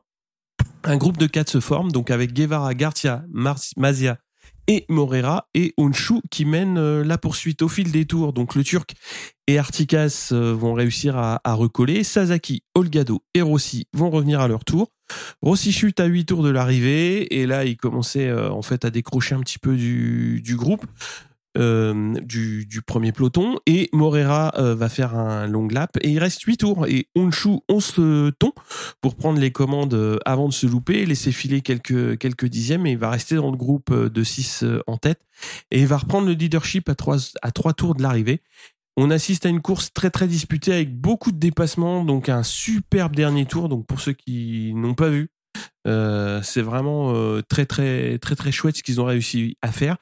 Et malheureusement, bah, Honshu euh, va louper à nouveau le podium puisque Guevara s'impose devant Garcia et Masia. Et donc le Turc fait 4, Artigas 5 et Sasaki 6. Au général, donc on a Garcia qui est en tête avec 103 points devant Foggia 82, Foggia qui a complètement raté sa course, et Guevara 73. Donc, euh, qu'est-ce que vous avez pensé de cette course? Bah, que Honshu va jamais réussir à l'avoir ce podium. Mais si, mais si, il va y arriver. Non, mais là, vraiment, il, il- il stagne à la quatrième, euh, si je dis pas de bêtises, sur euh, six courses. Il a été trois fois quatrième, deux fois cinquième, et, euh, et il n'arrive pas, euh, il n'y arrive pas à monter dessus. Quoi. Je trouve ça tellement frustrant pour lui. Ah ouais, bah, bah, frustrant, euh, oui, mais il faut se dire qu'un jour ça va passer. T'as envie de le voir. euh, Enfin, il fait pas des courses, euh, dé- enfin, il fait pas des courses dégueu et euh, il- sait y faire quand même. Donc, t'as quand même envie de le voir à un moment donné réussir à aller se battre pour monter sur ce podium. Et pour l'instant, c'est toujours pas le cas. Donc, c'est un peu, c'est un peu décevant, je trouve. Même si c'était une belle course. Ouais, alors Honshu, moi j'ai rien à dire. Je trouve qu'il a fait une bonne course. euh, ça viendra. J'ai pas d'inquiétude. Et même si ça vient pas, c'est arrivé à d'autres pilotes de pas forcément scorer en, en- Moto 3, mais après de, de monter dans cette catégorie et, et de faire de gagner plutôt dans des catégories autres. On sait que le Moto 3 c'est très disputé, Mm. les derniers virages sont très compliqués à gérer. Mais lui, ce qui, ce qui m'impressionne, c'est qu'il tient sur ses roues. Euh, il essaie de se battre et il a, il a fait une superbe course. Euh, j'ai pas forcément d'inquiétude pour, euh, pour lui. Et, et puis ça viendra, que ce soit dans cette catégorie ou, ou une autre. Oui, c'est clair. Ouais, le plus important, c'est qu'il reste au contact du, du bon paquet. Après, euh, voilà, bon, bah, faire 4, 5, 4, 5, ça reste quand même euh, des belles perfs et euh, régulières. Donc, bah, je te rejoins, Pierre, dans le sens où ça va venir. Après, Guevara, ça fait aussi pas mal de temps qu'il galérait dans, dans la catégorie. Et Onshu, ça devrait arriver. Pas de raison. Souviens que son frère a fait une seule wildcard et il avait gagné la course. Voilà. Ouais, puis la saison d'après, il avait pas mis un point aussi. Hein. La saison d'après, il avait disparu, mais voilà. Ça doit foutre de pression quand même. ça, doit, ça doit jaser euh, dans les repas familiaux. Ouais. On passe au Moto 2 euh, Donc en Moto 2, Chantra, Navarro, Arenas et Ben Snyder passent en Q2. Augura prend la pole devant Arbolino et Loves. Canet 4, Aldeguer 5 et Vietti 6. En course, donc Augura, Canet et Aldeguer partent bien. Acosta chute après un accrochage avec Aldeguer, donc qui avait lâché un petit peu le groupe de tête. Et euh, donc le groupe se forme euh, à 4 avec Augura, Arbolino, Canet et Chantra. Fenati chute assez vite dans cette course, suivi de près par Loves qui était quatrième. Chantra qui avait récupéré la 4 justement, chute le tour d'après. On a Dixon aussi qui fait une belle chute à l'intérieur et qui va emmener Aldeguer euh, à son tour. Donc devant Augura, euh, Canet, Arbolino tiennent leur rythme sans réellement être au contact. Euh, donc le Real euh, va sur la baston. Vietti Schrotter pour la 5, c'est l'Allemand qui va prendre le dessus. Et devant, ça bouge plus. Donc Augura s'impose devant Canet et Arbolino. Fernandez 4 au général. Donc Vietti est en tête avec 100 points. Deuxième Augura qui se replace bien avec 81 points. Et troisième Arbolino avec 70 points. Qu'est-ce que vous en dites de cette course, Ophélie? Tu l'as vu fraîchement euh, aujourd'hui? Oui, cet après-midi, j'ai rattrapé mon retard. Euh, c'était pas la course de l'année pour moi, c'était pas. Euh, ah non, clairement. Hein. comparé à, la semaine dernière, euh, enfin il y a deux semaines où vraiment j'étais en mode cool, il se passe des choses en moto 2. bon, c'était aussi dû à la chute, mais mais ouais, c'était pas la course de l'année. Et en même temps, euh, je, me répète à chaque épisode, mais pour moi, Ogura, euh, il est en train de, mettre vraiment ses billes pour la, pour la GP. Et, euh, c'était enfin, il a fait un week-end, il a fait un très bon week-end et il pouvait pas, il pouvait pas faire mieux pour moi. Donc c'était vraiment le, point positif de ce week-end avec, avec aussi le, retour de Canette. Mais le, mec revient avec ce que je disais tout à l'heure, mais il vient de se faire opérer, il a des vis dans la main et et il arrive à finir deuxième et à tenir sa course. Et euh, comme il l'expliquait, il a, il a commencé à avoir mal au dixième tour. Euh, au dixième tour, il a fallu qu'il la termine, euh, termine dans ces conditions. Donc je trouve ça vraiment impressionnant. Et ouais, c'était pour moi, c'était les deux gros points positifs de ce week-end, enfin de cette course. Ouais, pas la course de, pas une très belle course honnêtement. Je suis super content pour Ouara qui a fait lui par contre un excellent week-end. Et ça c'est, y a rien à dire là-dessus. Après c'est toujours une catégorie euh, peu disputé. Euh, voilà, ça, tu l'as dit, ça bouge plus. Euh, une fois que les écarts sont faits, on attend une chute pour animer le truc, quoi. Donc voilà, et puis une baston Vietti pour la 5, quoi. Mais mais ça fait rêver personne. Même sur Arte, je crois qu'ils voudront pas de ces fusées 5, quoi. c'est pas ça, il y a plein de trucs bien sur Arte. je sais bien, mais voilà, c'est pour. Euh, il y a bien de trucs plus palpitants que ça déjà. non, pour ils ont d'Eric et tout, c'est trop fort. Non, mais euh, Canette, euh, voilà, il était blessé. Euh, enfin, c'est un truc de fou. Ça, ça, se, ça sur une place, pareil. Hein. Mm. donc c'est ça que je voulais retenir de, de ce week-end. Après, c'est bien que ce soit des, pas forcément des. Quand je, je repense un peu à l'épisode de pré-saison, euh, c'était pas forcément des pilotes qu'on avait identifiés qui, qui, qui, allaient, qui allaient jouer le, titre cette année euh, entre Vietti, Ogura et, et Canet. Donc, euh, je suis content que ce soit que ça se passe comme ça, quoi, qu'on soit pas sur des euh, Sam Lowe et des et des Vibriscar, quoi, ou des euh, ou des que ce soit Tornier Arbolino qui soit plus en valeur que bah, que Sam Lowe et que et que ça soit pas, ils écrasent pas le championnat, quoi. Qu'Acosta, il, rame un peu, il découvre un peu ce que c'est euh, être rookie dans une catégorie parce qu'on a l'impression que l'année dernière, il a, il a pas connu vraiment ce que c'est facile. et, et que pour Fernandez, bah, finalement, est passé du deuxième meilleur team l'année dernière qui était VDS à, euh, au, meilleur team qui était Ayo, euh, bah, finalement, ça se passe pas si, si facilement ça. C'est pas aussi simple. Ouais, ça fait du bien de voir euh, Ogura et, et Vietti, quoi Augura, de toute façon, euh, voilà, on en a beaucoup parlé euh, depuis le début de saison. Il est en train vraiment de, progresser, de se mettre en plus à l'abri des chutes. Donc, bah, faut continuer comme ça, quoi. Et puis, on sait tous où ça va l'emmener. Ah, puisqu'il y avait le patron de, de Honda euh, qui est venu euh, qui est venu au parc fermé donc euh, je pense que oui je pense qu'il est pas venu les mains vides et puis puis de toute façon voilà il récupérera une Honda satellite puis il en fera rien comme les autres non je déconne mais non non mais enfin je trouve que on en revient toujours au même truc en, en moto 2 c'est c'est des courses un peu un peu lassantes un peu ouais, un peu chiante, mais euh, bon voilà, c'est comme ça quoi. Après, euh, après, je suis un peu plus déçu, tu vois, de la chute de Chantra.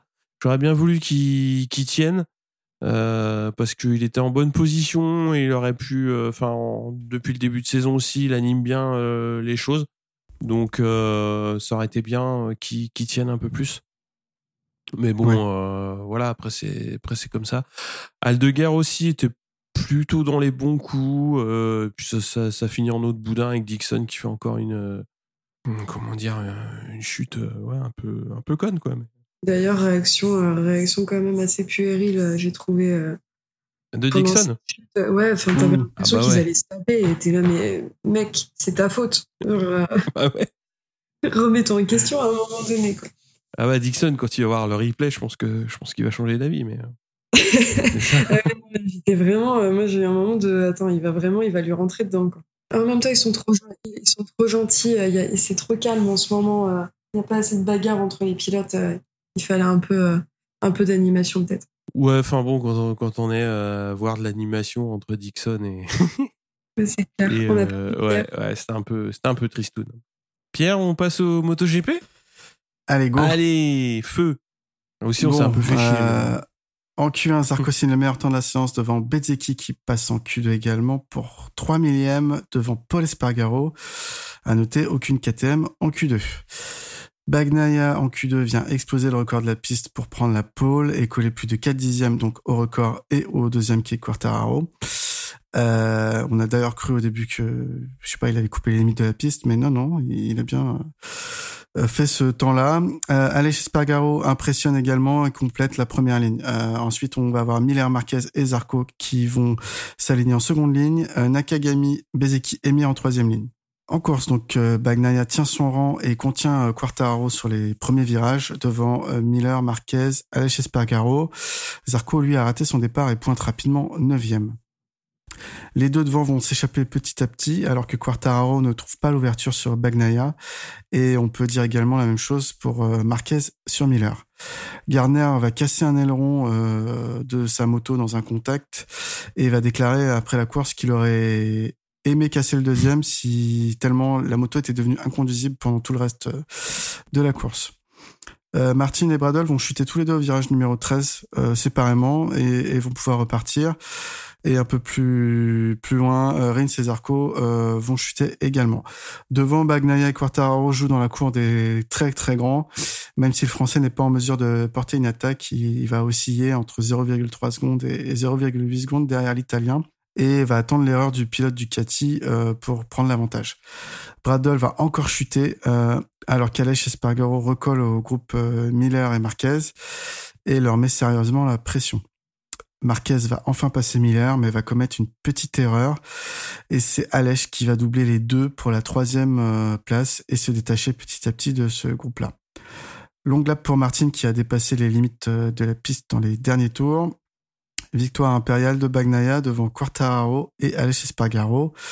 S'en suivent euh, Marquez, Miller et Mir toujours dans les bons coups. Notre Nakagami P7, Bastianini P8 et Beziki P9.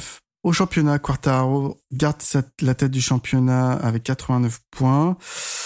Aleix Espargaro, 82 points. Bastianini, 69 points. Et euh, Zarco, 7ème, 51 points. Donc le grand perdant, je dirais, c'est Alex Rins sur cette course mm. qu'on n'a pas vue. Ah si, si, il a fait une petite sortie euh, dans le gravier en tout début de course. Et puis après, bah, il n'a pas chuté, mais il n'a pas réussi à recoller en fait. Ouais, mais même sa qualif, enfin, c'était pas son, son week-end, hein, c'était pas terrible. Euh, bon, on peut aborder le fait que la victoire de Bagnaia. Euh, J'ai quand même à noter le, le grand Chelem, hein, donc il a fait la pole, il a eu les meilleurs tours en course, il a aligné tous les tours en tête de course et il a décroché la victoire. Et même un peu plus que ça, puisqu'il a obtenu au passage, on sait, le, le record de la piste sur la, la pole position. Il y a que la plus grande vitesse max du week-end hein, qu'il n'aura pas obtenu. Hein, mais je sais pas si ça existe, c'est un ultra grand chelem de toute façon. mais voilà, on, peut dire Il y a que... que toi pour trouver un grand chelem déjà. De toute façon, donc. Non, non, d'autres l'ont fait euh, avant lui. Hein. Je crois que chez Ducati, Stoner l'avait fait en, en 2007, je crois. Euh, C'était le dernier pilote Ducati à avoir fait un grand chelem. Mais Quartaro euh, l'a déjà fait Ouais. également, euh, ce genre de choses. Voilà, Bagnaia, euh, on sait qu'il s'était un peu froissé l'épaule en plus la semaine dernière, euh, enfin la semaine d'avant du coup, au Grand Prix de Portimao. Bah, Qu'est-ce que vous avez pensé de son, de son week-end et de sa course? C'était propre. Enfin, pour moi, j'ai l'impression que c'est c'est le début de la saison pour Bagnaia. L'impression qu'il était euh, tellement, euh, tellement en retrait, enfin pas en retrait, mais, mais pas forcément à son meilleur niveau euh, depuis le début de la saison et que Vérez, euh, pour lui, c'est le début et c'est le moment où il va commencer à marquer des points. Enfin, je l'espère du moins. Euh, ouais, enfin pour moi, c'était vraiment, il n'y a rien à redire sur son week-end. C'était un week-end propre euh, de A à Z, comme tu l'as dit, et, et ça fait plaisir de le voir, à de le voir revenir à son meilleur niveau. euh, comme il comme il l'a- il l'a fait pendant la course. Moi, le seul petit bémol que j'ai euh, par rapport à, à sa course, c'est que j'aurais aimé voir un peu plus de bagarre devant. Et là, pour le Mm. coup, euh, je sais pas depuis quand c'était pas arrivé qu'on se retrouve avec euh, les trois, la première ligne qui arrive et qui termine sur le podium dans le même ordre. Mais, euh, mais pour moi, euh, Pecco et Fabio, euh, enfin, ils, ont, ils ont fait leur course de leur côté et ça se bagarrait derrière. Donc, c'est le seul bémol que j'aurais pu trouver à la course de Bagnaia. Ouais, enfin, moi, le- de la course, que, ce que je retiens, c'est vraiment l'échappée de Bagnaia et Quartararo. hein. Euh, ils ont mis 10, ils mettent 10 secondes à tout le monde. Ah, c'est c'est énorme. Après, euh, ouais, ouais, déjà, le, enfin, les deux ont imprimé vraiment un rythme euh, très, très, très, très élevé. Euh, Quartaro finit pas loin. Euh, Bagnaia, je pense, sur les derniers tours, il, lève le pied euh, assez sérieusement, puisqu'il a, peut-être euh, 5 ou 6 dixièmes. euh, il laisse filer un petit peu. Mais, euh, ouais, le français est pas en mesure d'aller le chercher, mais euh, il est pas si loin, il est pas loin. euh, ça s'est fait au rythme, mais euh, Bagnaia, euh, ouais, il était temps de lancer la saison de toute façon, hein, parce que ça devenait, euh, ça devenait ur- urgent. Après, il y a eu des coups de pas de bol, il y a eu, euh, ouais, il y a eu deux trois coups de pas de bol quand même. Et, euh, et ouais, Bagnaia, là, c'est, là, c'est à souhaiter que ce soit parti, quoi. Je suis d'accord pour dire que Quartaro fait un week-end également Ouais. incroyable. Là où je place Bagnaia un peu au-dessus, c'est juste par rapport aux performances de Quartaro à Ouais. En général, où il est au-dessus du lot. Ouais. Euh, là, on voit Bagnaia lui a tenu tête et, et la dragée haute. Euh, donc, pour moi, ça annonce du bon dans cette saison, dans le sens si on a, euh, avec en plus Alessio Spargaro qui se mêle à, à tout ça, euh, parce que voilà, Quartaro a gagné à Portimao, Bagnaia a gagné à Reyes et, et les deux sont en forme. Même Bagnaia, il a fait une bonne course hein, à Portimao, même s'il part loin Ouais. euh, du fait qu'il n'avait pas pu ouais. avoir un temps en qualif. Euh, il a fait une super remontée. Donc moi, j'ai l'impression que les deux, ils sont voilà, ils sont bien en Europe. Et là, on va partir pour euh, pour un- une vraie bagarre entre les deux. Et, et c'est ça qui fait plaisir à, à savoir, quoi, à Mhm. anticiper. Euh, que les deux aient pu, aient pu faire avec les, les faiblesses de leur machine, parce qu'ils ont parfois eu un peu de mal en, en début de saison, et qui reviennent à, à leur meilleur niveau. Quoi. Ouais, ça, ça, ça, ça va sur les prochaines courses, on va déjà voir ce que ça va donner. Après, Bagnaia, euh, pour se replacer au général, va falloir, euh, va falloir enchaîner quelques résultats de, de ce gabarit, quoi. Il en est capable, la moto est là. Euh, Mm. Quartararo aussi, euh, sa saison est, lancée. Il est, même si elle a un petit peu patiné au, dé- au départ sur, euh, sur quelques courses où les résultats étaient un petit peu en retrait. Mais là, euh, sur, en prenant 45 points, c'est sur deux courses, c'est parti quoi. Après, faut rester régulier, bien se placer sur la grille et puis euh, là, comme tu l'as dit, hein, il n'était pas en mesure d'inquiéter Bagnaia, mais euh, une erreur, ça peut arriver. Tu te loupes un petit peu sur euh, sur un virage, tu sors un peu large. Il était en mesure de de reprendre un petit peu, si tu veux, ce qui s'est passé. avec le trio suivant où Marquez, bah voilà, Oui. il, il était en tête, il loupe le truc. Miller est un petit peu surpris aussi de, la, de la situation et Spargaro anticipe un petit peu mieux le, le fait de course et passe les deux quoi. Et, euh, et bon après c'est c'est voilà c'est c'est présenté comme ça, ça, passe pour de l'opportunisme, mais c'est aussi de la manière de d'appréhender les, situations de course. Après, Marquez, les trois de derrière ont fait une course aussi euh, aussi assez solide, ceux qui ont animé un petit peu les dépassements, les les titilles. Après, avoir euh, si euh, ils s'ils n'avaient pas été à la baston tous les trois, est-ce que l'un des trois était capable de de se placer entre guillemets en chasse patate euh, entre les groupes, je sais pas. Mais là, ils étaient vraiment très très loin de, du, du rythme euh, du, du haut de tête. Et euh, bon, voilà, ça c'est ça se fait comme ça. Ouais, le seul que je vois qui aurait pu éventuellement, alors on ne saura jamais, hein, avoir un rythme un peu supérieur du lot, c'était Alessis Spargaro selon moi. Ouais, qui a été un peu bouchonné, ouais qui a été bouchonné. Mm. Après, est-ce qu'il aurait eu les pneus et la, la, vitesse pour rattraper le Quartaro et, et Bagnaia, on le saura pas. pas hein. Mais, quand même, c'était, ça roulait très très fort devant. Hein. Mm. Et puis peut-être qu'ils ont gardé un peu sous le coude, pas trop, mais. Je pense pas. Euh, mais voilà, ça fait Quartaro euh, se dire, euh, enfin voilà, il a pas fait une rince, il se dit voilà, la deuxième place c'est bien aussi. Mm, et il a pas tenté, il a pas eu d'ouverture, il a pas tenté un truc impossible et, il prend 20 points quoi. C'est, c'est bien aussi. Ah bah oui, oui. Euh, je voulais aborder le fait du week-end de Marc Marquez. Euh, on sait que Reyes, il aime bien. Euh, même si, effectivement, il y a, un gros problème. Il y a des mauvaises cartes postales quand même. Hein. Non, mais quand on se souvient de sa course en 2020, ah même si c'était n'importe quoi, euh, il était au-dessus de tout le monde. Hein, il écrasait le. Et, et, là, on voit qu'en fait, bah, il doit rendre la main parce qu'il a même du mal à passer Miller. Et bon, bah, Miller, c'est pas le, c'est pas un plot non plus, mais euh, euh, c'était compliqué pour lui quand même. Et il a dû prendre des roues encore une fois en qualif, euh, euh en, ouais, en, en, free practice surtout. Ouais, ça va rejoindre la question. Euh... Mm. Qu'est-ce qu'on dit, Ophélie? Que... ouais. Comment, pardon. euh, ouais, non, moi je suis assez, euh, pour le coup, je suis assez d'accord avec vous euh, par rapport à Marquez. Enfin, c'est à côté de ça, je suis d'accord avec vous, mais en même temps, j'étais contente de le voir de, le voir à la bagarre euh, comme, il, comme il a pu le faire, parce que dans son rattrapage de fin de course, c'était quand même euh, assez impressionnant. Il n'y a que lui qui finit pas au bac. Hein. Ouais, enfin, c'est. je pense que n'importe qui d'autre qui n'est pas Marquez euh, finit par terre. Donc, donc mais il, sauve parce que c'est du bon côté. Ouais, aussi. C'est ce qui... Mais même lui, lui, il a dit, dit après mm. course que c'était de l'autre côté, il, il relevait pas. Et, et ça, d'un côté, ça peut être inquiétant pour, pour le reste de sa carrière parce que s'il n'est pas capable, euh, s'il est plus capable de, de, récupérer comme il pouvait le faire euh, à cause de son bras, c'est un peu, un peu inquiétant. Mais ouais, moi, j'entends, euh, j'entends le fait que tu puisses trouver ça décevant. Après, après moi, je n'aurais pas utilisé le terme décevant pour, pour son week-end. Je, je, vu, vu, le, vu les antécédents et, et son retour son retour un peu chaotique, euh, je pense qu'au contraire, euh, c'est assez, euh, assez chouette de le revoir revenir à la bagarre. Ouais, moi j'ai le sentiment que bon bah l'ancien Marc a disparu. je pense qu'on pourra plus le revoir de sitôt et qui va jouer les, victoires et les podiums sur les circuits ça tourne à mm. gauche.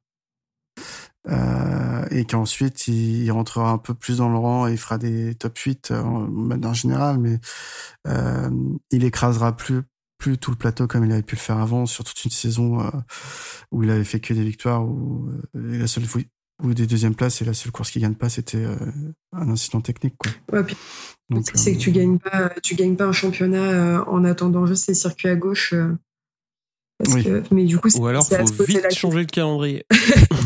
du coup, ça, Bah, surtout qu'il y en a moins, euh, eh parce que c'est, il y a majorité de droitiers dans le monde, donc on a plutôt des circuits qui tournent à droite horaire. Ouais, puis ça va vite, euh, vite réduire le calendrier si on se base que, euh, que sur des circuits à gauche. Mais, mais en vrai, c'est une question qu'on peut se poser sur le reste de sa carrière, en fait, parce que s'il est plus capable d'être performant sur des circuits qui, qui vont pas avec son bras, à, quel moment il va réussir à, revenir au top niveau comme il a pu l'être? Ou est-ce qu'il est qu'il va pouvoir tout simplement? Il a encore deux saisons et demie. Après, euh, effectivement, euh, peut-être que Honda lui dira au revoir. On sait que Euh, ils l'ont signé 4 ans parce que c'était c'était Marc Marquez, mais est-ce que dans 4 ans, enfin dans 2 ans et demi, du coup, ils voudront encore de lui? Ouais, moi j'ai le sentiment que ça ferait un peu comme que Honda, c'est un peu le, le Yamaha Rossi, tu vois dans le sens où, sans Marquez, sans Marquez, ils auraient peut-être pas gagné autant qu'ils gagnent et que s'il y en a un des deux qui doit dire au revoir à l'autre, ça sera plus Marquez qui dira euh, je m'en vais, je laisse sa place que Honda qui le remerciera. moi, je je c'est un peu le sentiment que j'ai par rapport à ça. on se projette ouais. loin. ouais, ouais, ouais, on se projette un petit peu loin. Ça, c'est assez clair. Bah, déjà, euh, le voir, euh, moi, je voudrais bien le revoir régulièrement. Quand je dis régulièrement, c'est c'est 3-4 courses de suite, hein, justement, devant. Et là, le voir quatrième sur euh, sur une course comme ça, en, en voyant en plus que les deux premiers euh, marchent sur tout le plateau. Bah, c'est plutôt c'est plutôt pas mal. Après, euh, est-ce qu'il aurait été en mesure de de suivre Bagnaia et Cartararo? Non, parce que c'est lui qui a mené le groupe une partie et il n'était pas en, capacité de les ramener. Donc, après, euh, c'est pas honteux, hein. Euh, c'est pas honteux. C'est effectivement, comme tu l'as dit, il, en manque un peu pour qu'on retrouve le Marquez euh, de la grande époque. Est-ce qu'on le reverra? Ça, on sait pas. Mais c'est c'était une belle course, quoi. Moi, je trouve pas que ce soit décevant. Mm. Je préfère le voir faire ça. tu vois, une course où il est dans un paquet de trois détaché, où il y a de la bagarre, où tu vois le rattrapage typique de course comme il sait si bien le faire, bon bah là euh, ça passe, c'était beau. Euh, plutôt que de le voir, euh, plutôt que de le voir surrouler et, finir au tas comme on l'a vu en fin de saison dernière. C'est, ça me semble être une approche de course un petit peu plus sereine. Après, je me trompe peut-être. Tu vois, hein. moi je dis décevant par rapport, par exemple, ce qu'il a montré à Austin. Tout le monde était là, oh Marc Marquez, le retour et tout. Et au final, on voit que c'est plus compliqué. Ah bah, bien sûr. Que ça. Bien sûr, c'est plus compliqué. Il faut le laisser prendre ce qu'il peut prendre euh, là où il y arrive. Euh. Bah ouais. Parce que, ouais, pour moi, je, suis d'accord avec Cyril, c'était pas décevant, mais pour moi, c'est des courses où maintenant, pour lui, ça va être plus des courses plaisir que des courses résultats parce que parce qu'il n'est pas au niveau pour, euh, pour aller se battre pour le titre pour l'instant. Ah bah, se battre pour le titre, ça va être ça va être compliqué, mais faut faut passer un cap dans le sens où faut réussir à à, revenir euh, sur le haut du plateau, quoi. Et ça passe par des courses comme celle-là. Mm. Euh, c'est évident. Après, euh, voilà, ça passe par ça et ne plus chuter. Et ça va être, c'est ce point-là qui va être à mon avis plus compliqué. Mais ouais, faut commencer par là, quoi. Bon, il finira sans doute meilleur Honda, meilleur pilote Honda. Ah, sans doute, oui. parce que bah parce que les autres savent pas s'en servir enfin savent pas s'en servir c'est facile à dire mais parce que les autres n'arrivent pas à, la piloter de manière mais tu vois c'était c'est la même réflexion que sur les Yamaha hein. enfin, y a, y a... tous les autres se plaignent de la moto euh, et Cartararo bah voilà enfin ils ils s'en ils s'en servent très bien mm. s'en servent très bien ouais après il est pas aidé par une moto qui, qui est comme une saucisse. Hein, ah, je sais pas, euh, quatrième avec une saucisse, euh, ça va. Mais c'est le seul. C'est comme ah bah euh... Je suis désolé, je suis en train de l'imaginer conduire une saucisse. bon, allez, on passe à Miller. Euh, encore une fois, solide. Moi, j'ai marqué qu'il avait quand même pallié la comparaison avec Bagnaia, malgré sa course, en somme, plus que correcte, quoi. Miller, son problème, c'est de pas finir des courses trop souvent. Et là, euh, bah ouais, finir 5, euh, encore une fois, c'est le même, le même comparaison qu'avec Marquez. Hein. De toute façon, euh, personne pouvait les finir, pouvait suivre les deux, deux devant. Donc la bataille, elle était pour la 3. Donc, donc il est dans le bon paquet. C'est ça qui me paraît un peu bizarre, c'est que j'ai l'impression qu'à la bagarre, il est en train de se s'adoucir pour assurer certainement de finir les courses donc prendre un petit peu moins de risques et bon, donc forcément s'adoucir. Et euh, bah quand on le connaît, euh, ça ça va ça va peut-être pas aller dans le bon sens. Ouais. Mais euh, c'est pareil, hein, faut faut qu'il finisse les courses quoi. Bah, c'est un pilote qui est sous pression. on parle beaucoup de son guidon, de perdre son guidon, etc. Donc bah ouais, faire cinquième, franchement une course comme ça, il n'y a pas grand chose à dire. Hein. moi, j'ai eu le même sentiment que toi pour, euh, pour euh, la course de Miller. Euh, quand, quand je la regardais, j'ai vraiment eu l'impression que il s'est pas plus que ça défendu quand il s'est fait dépasser, en fait. il était mm. vraiment. Ouais, enfin, il était là, il, juste il temporisait et il voulait finir sa course. moi, c'est comme ça que je l'ai ressenti. Mm. J'ai l'impression que les fins de course de Miller sont toujours plus compliquées. Hein. souvent, il se fait reprendre dans les derniers mm. tours. Hein. Ouais, il a, il a une, euh, ouais, une physionomie de course qui est un petit peu différente de celle de Bagnaia, où Bagnaia juste, a plus tendance à finir fort. Mais euh, oui, enfin, le, gros problème de Miller, de toute façon, c'est pas de faire top 5 euh, sur une course comme celle-là, hein, c'est de faire des DNF. Donc, s'il fait des, des, courses comme ça toute l'année en étant cinquième, c'est bien, hein. mais pas le cas. Je sais pas ce qui, je sais pas s'il est capable de de s'inspirer des réglages qu'a fait Bagnaia sur sa moto euh, là, par exemple, qui parce qu'il est quand même 13 secondes derrière, hein, donc ça fait beaucoup. Hein. Enfin, c'est sur quand t'as le même matériel que le copain et qu'il te met 13 secondes, commence à faire, ça commence à faire un petit sac à dos quoi.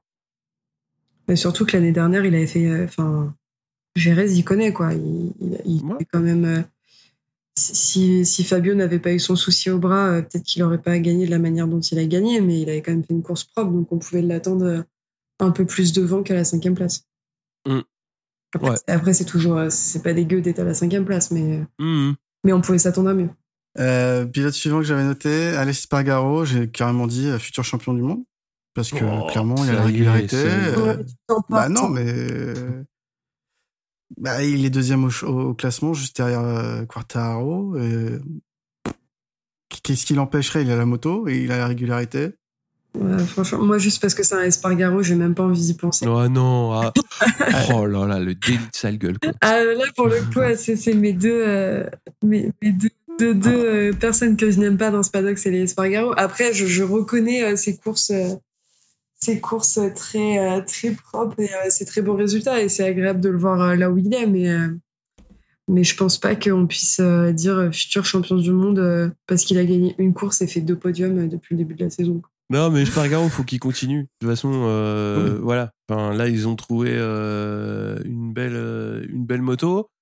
Lui, voilà, c'est ce que j'ai dit sur tout, tout, à l'heure. C'est-à-dire, il, il, a été très intelligent sur le coup.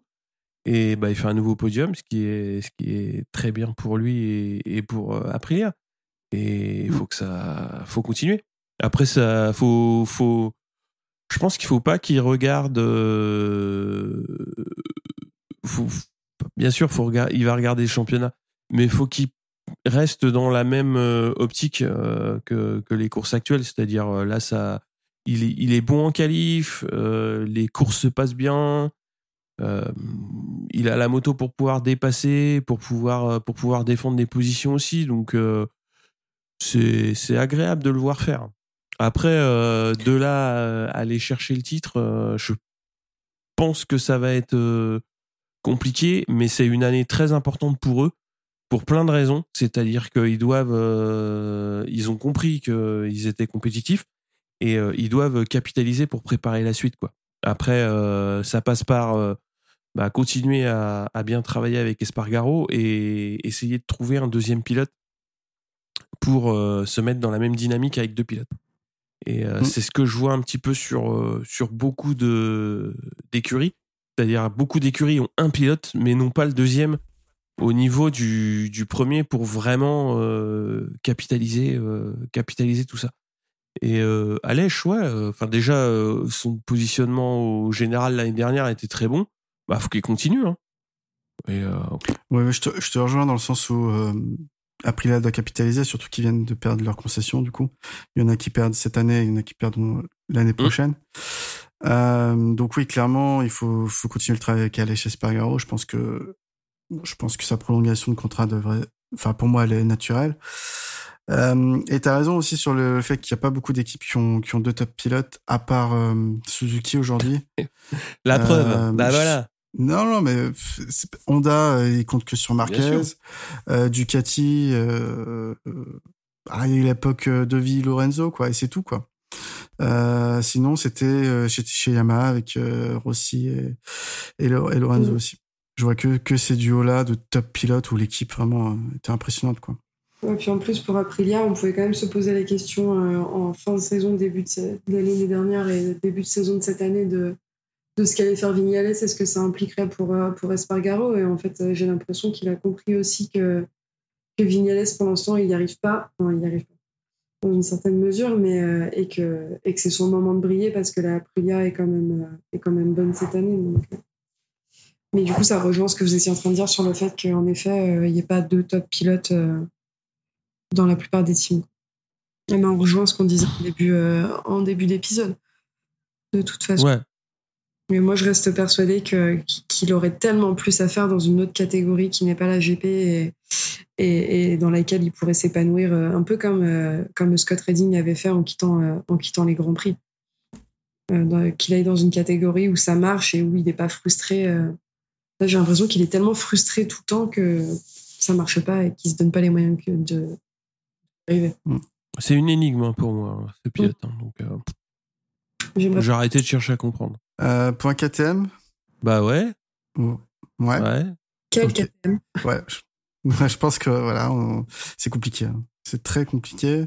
Pourtant, ils ont une victoire au compteur cette année et un podium aussi euh, en plus. Mais là, c'est toujours pareil avec eux. C'est un jour avec, un jour sans. On peut se poser la question aussi du fait qu'ils aient vraiment euh, leur, leur, euh, leur, team, leur team satellite qui soit complètement juste avec des rookies. Donc euh, moi, c'était un peu l'excuse que je leur trouvais au début en me disant, bon allez, euh, ils font pas grand-chose, mais parce que Fernandez et Garner viennent d'arriver, ils connaissent pas forcément la moto, ils savent pas y faire, mais, mais là, entre les rookies et Brad Binder et, et Oliveira, euh, ils sont à la ramasse. Quoi. c'est pas possible à, six, courses, six courses après le début de saison d'être aussi loin, loin dans les dans, les classements. Et il me semble, euh, il me semble que c'est ce que tu disais tout à l'heure, mais qu'ils avaient même pas de KTM en Q2, euh, en Q2 sur cette course. Hein. C'est que vraiment ils sont, euh, ils sont pas là, quoi. Ouais, c'est ça. Moi, ça me fait mal au cœur pour Tech 3. En plus, mm. on sait que les années Yamaha étaient plutôt plutôt bonne. C'était souvent le meilleur, meilleur team satellite. En plus, quand j'écoute les interviews de Ponchal, il est content, il renouvelle et tout. ça m'énerve. Euh, dis la vérité, tape du poing sur la table et, et dis que t'as des saucisses. et puis voilà. Euh, après, pour les rookies, pour les rookies, bah, c'était une année où, de toute façon, leurs deux autres pilotes étaient nuls, euh, le Kuna et, et Petrucci. Ou pas, pas concernés par le projet, je sais pas. Et il fallait changer les deux. Après, c'était difficile. Enfin, c'était une année où il n'y avait pas trop de renouvellement l'année dernière, je crois. Donc, mm. euh, c'était difficile d'aller choper un autre pilote pour eux, je pense. Surtout que leur sponsor principal, c'est aussi Red Bull. Donc, euh, c'est le même que l'équipe Factory. Donc, euh, je pense que celui qui paye les salaires, c'est surtout le sponsor. Et du coup, bah, suivant ce qu'ils ont envie de donner, t'as pas toujours le pilote que tu veux. Après, je pense que c'est aussi frustrant pour eux dans le sens où, euh, mais c'est dans mes souvenirs, c'est ce qu'on disait dans l'épisode de lancement de saison, c'est qu'il y avait quand même beaucoup d'espoir euh, et d'attente, euh, dans ce, bah, dans ce nouveau, nouveau duo avec avec Garner et, Fernandez pour KTM, où tu te retrouves quand même avec le, champion du monde Moto 2 qui pareil était chez KTM et, le vice champion, et en fait, bah, les, les résultats sont pas à la hauteur des attentes.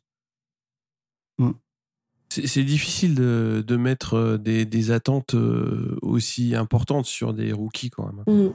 Surtout euh, qu'on voyait que, enfin, on le sait que KTM est un est un très bon escalier pour pour le MotoGP, sauf que la dernière marche, elle est un peu pourrie quoi. Ouais. Et bah si tu veux, moi les rookies, j'ai pas trop envie de. Enfin, la, la, première année, je regarde pas trop leurs résultats, je regarde de loin.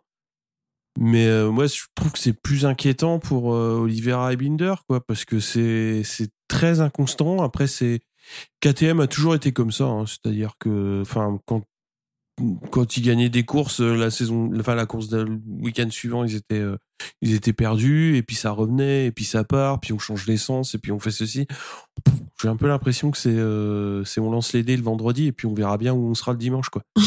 et bah là cette année, cette année c'est un peu ça, sauf que c'est un petit peu plus euh, du mauvais côté de la pièce, quoi. Et euh, c'est un peu dommage parce que j'ai, tu vois, c'est un petit peu les trajectoires inverses de ce qui s'est passé avec Suzuki et Aprilia, où les deux écuries donc sont partis un petit peu moins forts dans la construction des résultats, mais une fois que ça y est, ça y est. C'est-à-dire que tu peux compter sur. Euh, enfin, Aprilia, faudra, faudra voir où ils en seront en fin de saison, mais au moins la progression, elle a été constante. Là, KTM, c'est. Mm. Ouais, des fois, c'est. Des, enfin, euh, Oliveira à Portimao euh, en 2020, bah, le mec, putain, personne voit, personne ne voit, quoi. Et bah là, depuis, bah, personne ne voit, mais c'est dans le mauvais sens, quoi. Et j'ai vraiment l'impression d'une équipe, enfin, d'un package technique qui est très très difficile à maîtriser pour les pilotes et pour les équipes qui doivent l'exploiter. Et donc, bah, il y a des week-ends où ils trouvent rien et il y a rien à trouver et il y a rien à en tirer. Ce que disait Michel Turcot, euh, après, c'est voilà, c'est vrai que KTM a des solutions techniques, euh, notamment en suspension, des suspensions mhm. maison euh, WP et des, un cadre treillis acier euh, qui, qui, donc ils ont des solutions techniques qui sont différentes des autres. Peut-être qu'une partie de leur difficulté vient de là. Déjà, ils peuvent pas trop s'appuyer sur de aller espionner ce que fait le copain, euh, et que peut-être pour aller chercher ces derniers millièmes, il faut revenir à à la norme entre guillemets, euh, même si c'est des prototypes et on aimerait voir différentes euh, technos gagner. Comme toute la norme euh, des moteurs semble se diriger de plus en plus vers les 4 etc. Donc ça devient de plus en plus des copier-coller les motos, mais c'est vrai qu'on a l'impression que ces derniers millièmes, ils sont peut-être plus difficiles à aller chercher avec les solutions de KTM aujourd'hui que que pour les autres. Bah, ils, ils, en sont pas au dernier millième, hein. c'est-à-dire que là, ils sont vraiment dans une position où ils ont réussi une très belle saison qui leur a permis de, justement de perdre les concessions. Ils, ont du mal à retrouver euh, ne serait-ce que du top 5 régule, quoi, euh, à être régulièrement devant. Euh, là, le week-end, mais tu vois personne, quoi. Personne, personne. Et pourtant, Binder et, et, Oliveira, ils ont montré qu'ils savaient, ils savaient y faire, quoi. Et là, là, c'est compliqué, quoi. J'ai l'impression vraiment que c'est un truc. Euh, ça a l'air d'être assez, euh, assez aléatoire, leur machin, quoi. Après, euh, ils pourront certainement en dire plus, quoi, mais moi, de, de, de, mon point de vue, ça a l'air d'être assez magique. Hein. mais non, mais c'est le seul truc où. Ah, voilà, enfin, t'as des constantes. Tu sais que chez Yamaha, forcément, tu vas avoir Cartaro devant et les trois autres qui vont en chier. Chez Honda, ça va être l'inverse ça va être euh, Marquez devant et trois autres qui vont en chier. Mais là, tu peux rien anticiper chez, euh, chez, ah, chez, KTM. Euh, ah, tu te dis un coup, ça va peut-être marcher. Et puis, bah, ah, bah ouais, bah, c'est Binder. Le coup d'après, ça va être Oliveira. Bon, Tech 3, c'est un autre problème cette, cette saison. Mais j'ai l'impression que c'est. Ouais, c'est. c'est l'autosportif. Hein. En interne, je me demande, je me demande comment tu arrives à, à gérer des pilotes des pilotes qui ont des résultats aussi inconstants et euh, même pour eux, enfin, en termes de confiance, ça doit pas être, euh, ça doit pas être dingue. Quoi. Tu montes sur ta bécane et tu dis bon bah le week-end dernier euh, j'ai gagné, mais ce week-end peut-être finir dans le bac à gravier ou finir en fin de classement. Quoi. C'est, ça doit être très très perturbant pour eux, je pense. Ou alors ils sont habitués et c'est monnaie courante. Vu que c'est monnaie courante chez KTM, ils sont même plus étonnés. Quoi. Bah en tout cas pas pas dans les autres catégories et pas dans les autres disciplines. Bah, Ouais, mais les, autres disciplines et les autres catégories, ça, euh, c'est évident qu'ils savent gérer, quoi. Mais euh, pour le moment, en MotoGP, j'ai vraiment l'impression d'une inconstance, quoi. D'un, mm. truc construit. Euh, enfin, pourtant, le projet, il me semble solide, mais j'ai l'impression qu'ils arrivent. Tu vois, typiquement, ils n'arrivent pas à capitaliser sur, sur des résultats, quoi. Binder, il fait quand même deuxième au Qatar. Hein. et puis le reste de la saison, c'est 8, 6, 12, 10. Ouais, et Oliveira gagne en Ah ouais, bien sûr. Hein. ouais, non. Enfin, c'est. Oui, il gagne en Indonésie, il fait 13, 18, 5, 12. Putain, le truc, c'est.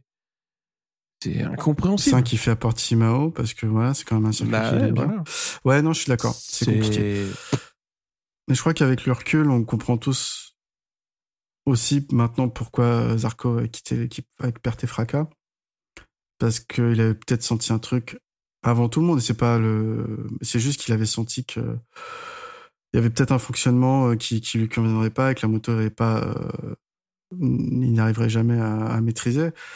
Et c'est un peu ce qu'on voit par des résultats inconstants aujourd'hui chez des pilotes qui, a pris tout, ont de la vitesse parce qu'ils arrivent de temps en temps à faire des podiums, mais qui, qui d'un week-end à l'autre, disparaissent. Mmh.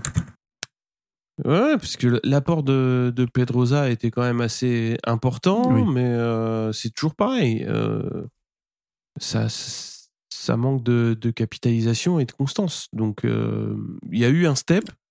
Ils en avaient besoin compte tenu des investissements qui, sont, qui sont engagés. Mais ouais, moi je trouve qu'il en manque. Moi je, je, demande la monnaie. Hein. Hum. Là, toi, tu vas, là, à cause de toi, lundi prochain, Red Bull, ils vont appeler euh, l'équipe et dire on ferme l'année prochaine, c'est ça? Non, franchement, je collerai des étiquettes sur les Suzuki, elles vont plus vite. Hein. je suis désolé, mais là. C'est pas faux. Là, enfin voilà quoi. Enfin, en étant pragmatique à l'autrichienne, je la joue comme ça. Hein. Parce que les mecs, ils payent quand même 4 motos. Hein. Ouais. Ils payent 4 motos euh, pour faire 10, euh, 12 et puis. Euh, et 20 et combien Pff, Voilà, laisse tomber. Tout lit, quoi. bah ouais, mais non, mais putain, faut arrêter, quoi. Yama à la ramasse. Qui a mis ça? Ouais, c'est moi bah, bravo, bah bravo, pas comme d'hab. Bah encore une fois, bah je sais pas si on doit appuyer. Encore une fois, sortie de Quartaro, bah Yama égale KTM quoi. non, non. C'est mieux. Il y a, des, il y a Morbidelli qui a marqué des points, je crois. Pas des pas le classement. ouais. Et puis, et puis après les deux, euh, les deux RNF sont, sont pas là, mais. Euh, en même temps, j'ai l'impression que d'un week-end à l'autre, on pourrait, euh, on pourrait remettre le même passage de ce qu'on dit parce que rien ne change. Pour un, un coup, il faudrait quand même regarder ce qu'il dit en débrief, hein, parce que je voudrais bien ça, avoir son point de vue sur, sur ce qui se passe, parce que à la Rossi, I try to push very hard. Euh, je sais pas. Faudrait... Quand tu regardes les chronos, euh, t'as quand même de Vizioso qui était à plus 35 euh, de la pole, quoi. Enfin, c'est, énorme. Mm. Mais c'est vrai que ce qu'on disait, enfin, Morbidelli, je l'entends pas. Autant Dovi, tu peux trouver facilement des interviews de lui, où il dit euh, qu'il n'arrive pas, qu'il n'y a pas de grippe, machin.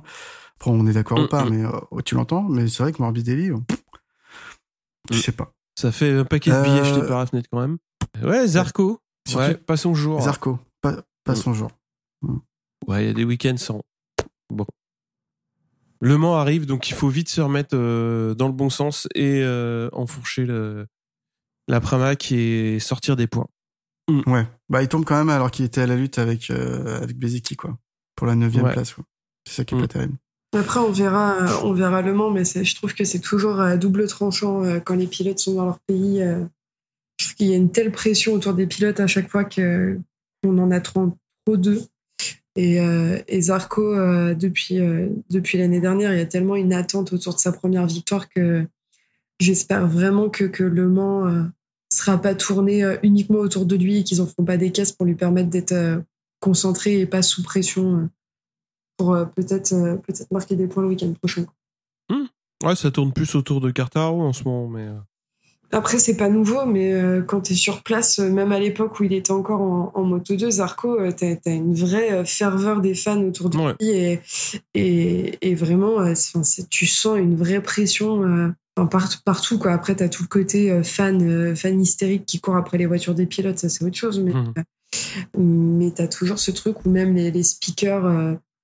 Déjà que je trouve que sur, sur les, les médias français, ils sont quand même très chauvins, mais alors les speakers, c'est ah bah c'est normal, ça pousse, ça pousse. Ah ouais, mais je, préfère même pas imaginer comment t'es mentalement quand t'es sur la moto euh, avec des mecs qui te crient en boucle qu'il faut que tu gagnes ta première victoire. Et eh ouais. Bon, un doublé français, ça serait pas mal. Hein. Pas mal. S'ils nous font au moins ce qu'ils nous ont fait l'année dernière, ça serait cool. Nakagami sur saut d'orgueil, tu crois? Non, j'ai pensé ça au début, puis après j'ai regardé un peu ce qui s'est fait les autres années. En fait, Rerez, il s'en sort plutôt pas mal en général. Là, c'est coup de cul alors. Donc, euh, ouais, je pense que c'est juste une piste qu'il aime bien. Et, voilà. Non, je disais ça par rapport à la perf de Goura juste avant et avec le, le, chef du RCRC dans le, dans, dans le parc fermé pour, euh, pour féliciter. Et du coup, je me suis dit, ah, ça se trouve, Nakagami, il s'est dit, c'est chaud pour moi, faut que je me bouge. Mais en fait, non, c'est juste un circuit qu'il aime bien. Voilà je pense qu'après, il va retrouver les tréfonds du, du classement entre la P12 et la P18. Et, et, puis voilà. Quoi. ouais. toute façon, je pense qu'il n'a pas besoin de ça pour se dire c'est chaud pour moi. hein.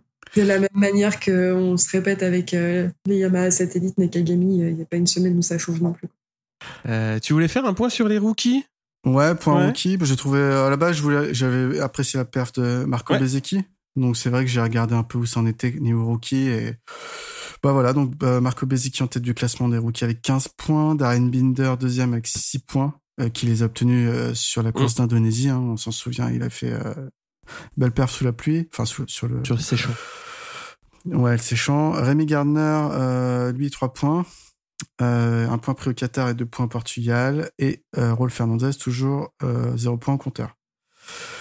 Donc Bezeki s'en sort bien, je trouve. Il fait des perfs intéressantes. Euh, bon, après, on, a vu l'année dernière avec les perfs de Martin et, Bastianini, il semble que la Ducati devienne une moto aussi accueillante pour les rookies. Donc, donc c'est bien pour lui. Je le voyais pas là, honnêtement, mais euh, bravo. Après, il y a aussi euh, DJ Antonio euh, et qui n'a pas de points, bien sûr, je l'ai pas Euh. cité. Pardon. Ouais, euh, moi je pensais que DJ Antonio euh, réussirait quand même à, à sortir du lot aussi, quoi. C'est-à-dire que euh, là, au quart de saison, euh, pas de points, euh, ouais, il va falloir que ça arrive. Mais bon, euh, Ouais. bon, après, il n'est pas non plus sous, sous une pression euh, énorme. C'est un petit peu ce qui, ce qui le sauve, on va dire. Je trouve que Bon, pour moi, celui sur lequel il y a le plus d'attentes sur les rookies, au final, c'est Bezeki parce que c'est quand même euh, une, un produit, euh, un produit VR46 et que du coup, il y a une certaine, euh, une certaine pression un peu sur eux, je trouve, à chaque fois, et des attentes. Et au final, comme tu disais, c'est celui qui s'en sort le mieux. Donc, euh, donc c'est quand même bon signe pour la suite. Après, euh, après ce qu'on disait tout à l'heure pour les KTM, le, combo, euh, le combo Garner-Fernandez. euh, c'est vraiment déceptif euh, par rapport à, par rapport à ce qu'on attendait. Du moins, moi, ce que j'en attendais. je pense que c'est là où, où on a été un peu, euh, je dirais pas flouté, quoi, mais c'est là aussi, enfin, la photo est floue en MotoGP KTM, c'est-à-dire que tu peux être, tu peux tout péter comme ce qu'ont fait Gardner et Fernandez l'année dernière en Moto 2. Bah, quand tu arrives sur une KTM en MotoGP, bah voilà, tu repars, euh, tu repars de beaucoup plus loin que qu'un Bezeki. Hein. Il faut pas oublier non plus que Binder vient du Moto 3 hein, Mm. euh, sur une Yamaha de l'année dernière. Donc euh, et- La perf de, Ouais, te couper, euh, la perf de Bezeki est d'autant plus impressionnante que il a une moto Mm. M-1 et qui, qui devance son coéquipier euh, Luca Marini d'un point au classement, lui qui a une moto euh, de Mm. l'année, quoi. ouais, ouais. Et qui a déjà un an d'ancienneté Ouais. dans les pattes. Donc, euh, Ouais, c'est là où euh, Bezeki, il est peut-être un petit peu en train de faire, enfin, dans une moindre mesure, hein, parce qu'il n'a pas encore, euh, à mon avis, les capacités d'aller chercher un podium, mais il est un petit peu en train de faire une saison un petit peu, on va dire, à l'orée du bois, comme ce qu'a fait, ce qu'a fait euh, Bastianini euh, l'année dernière. Mm. Mais euh, je pense que ça va être moins compétitif, mais c'est celui qui va certainement s'en sortir le moins, le mieux du, du bazar. Et puis après, bah, de toute façon, Gardner et, et Fernandez, je pense que ça va être au bon vouloir d'une autre écurie pour les sortir de du, du je dirais pas du merdier parce que pour- parce que Tech 3 c'est pas un merdier, mais de la difficulté euh, de, de conduire une KTM en MotoGP. ouais. Je pense que la clé, elle va être là. Après, euh, pff, Binder, euh, Binder, ça va être à voir aussi. euh. je pense que Bezeki, tu vois, il est aussi bien là où il est.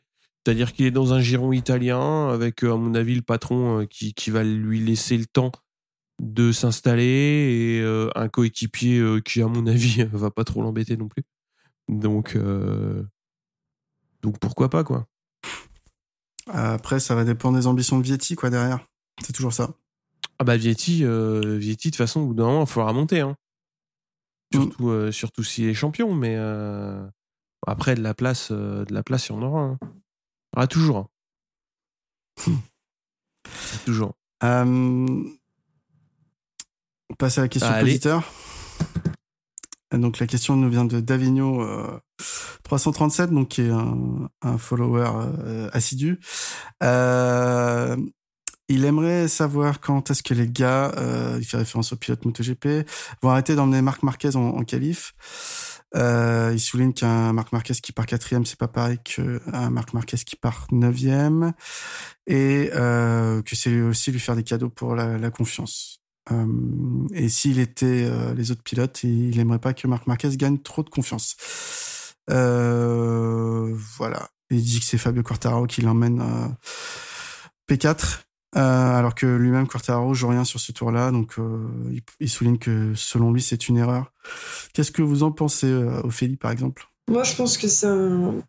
malgré, malgré ce que je peux penser de Marquez sur ce genre de comportement, je pense que c'est aussi un, un, juste retour des choses pour toutes les fois où il a emmené, où il a emmené d'autres pilotes dans les qualifs pour faire des temps, et que et qu'au contraire, il a, il a compris.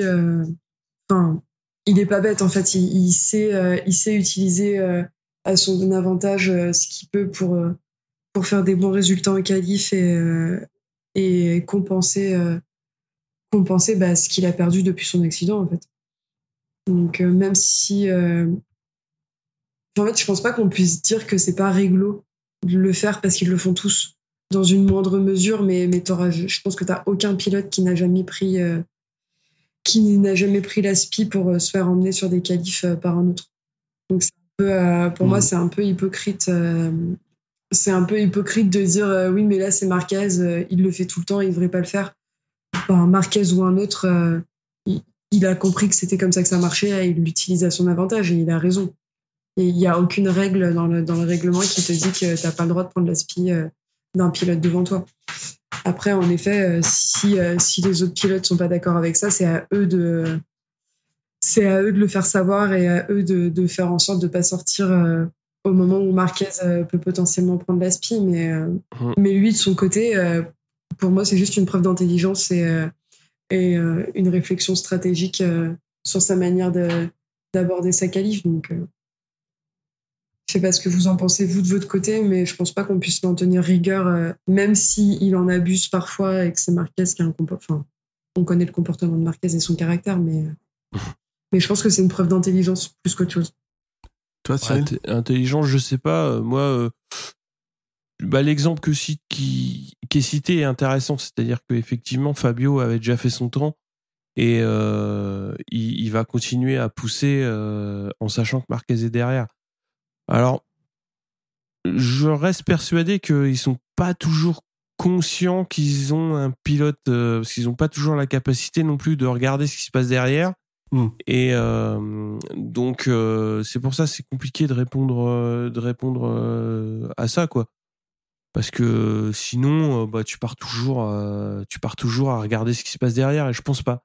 Je pense pas qu'ils soient dans ce dans cet état d'esprit. Je, je des fois, ils doivent certainement l'emmener sans en mm. être conscient aussi. Euh, il y a de ça.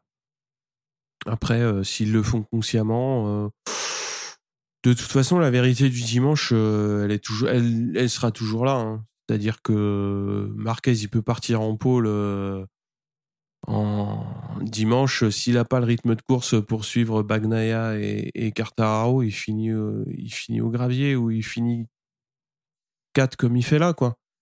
Euh, après, c'est toujours bien de se placer correctement. Donc, euh, c'est toujours compliqué.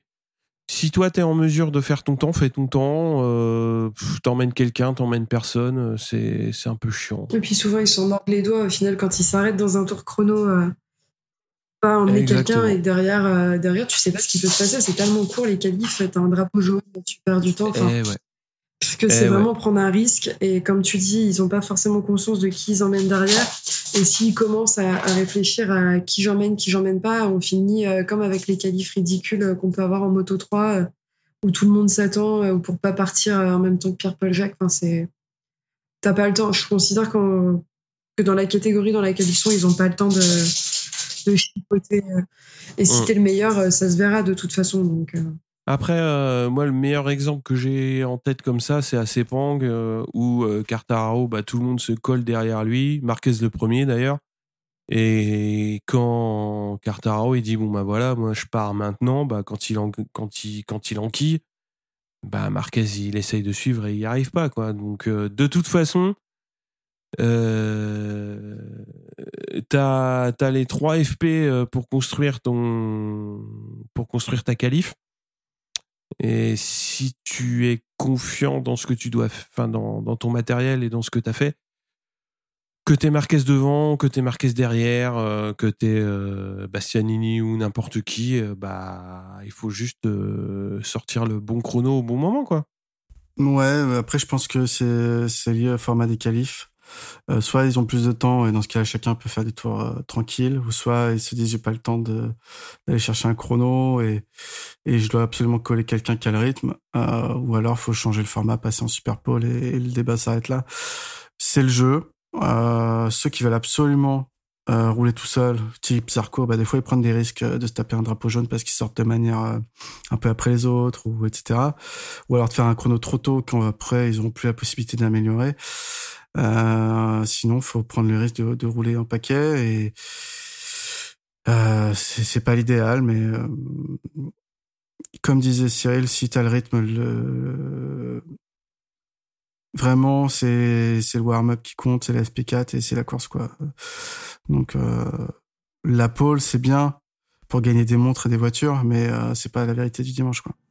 Je sais pas si on a bien répondu à la question. on sait pas. On, on sait peut-être. Euh, on aura peut-être un commentaire de sa part. Ouais, c'est possible. Possible. Mm.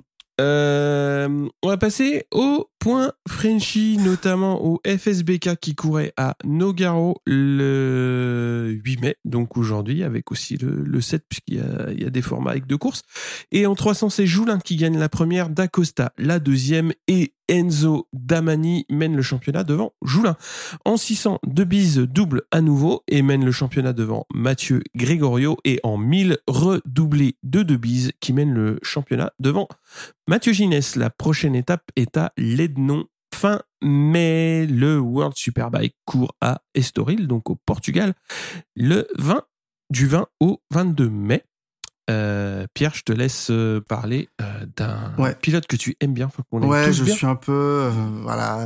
Tu une suis un peu marotte. beaucoup tout ce qui Un est rouge, petit- donc forcément. Voilà, c'est ça. Non, mais comment ils en ont pas parlé les, les copains dans le podcast précédent, je devais rectifier ça. Ouais, oui. Donc fin avril à, à Road Atlanta, il y avait il y avait une course de moto américain, enfin un week-end de moto américain, et on se souvient qu'après ces deux victoires éclatantes à Austin, euh, Petrucci était attendu et là il écrase euh, la course 1 encore une fois de du moto américain et gagne donc trois courses sur trois. En course 2, malheureusement des problèmes électriques sur le circuit. hein.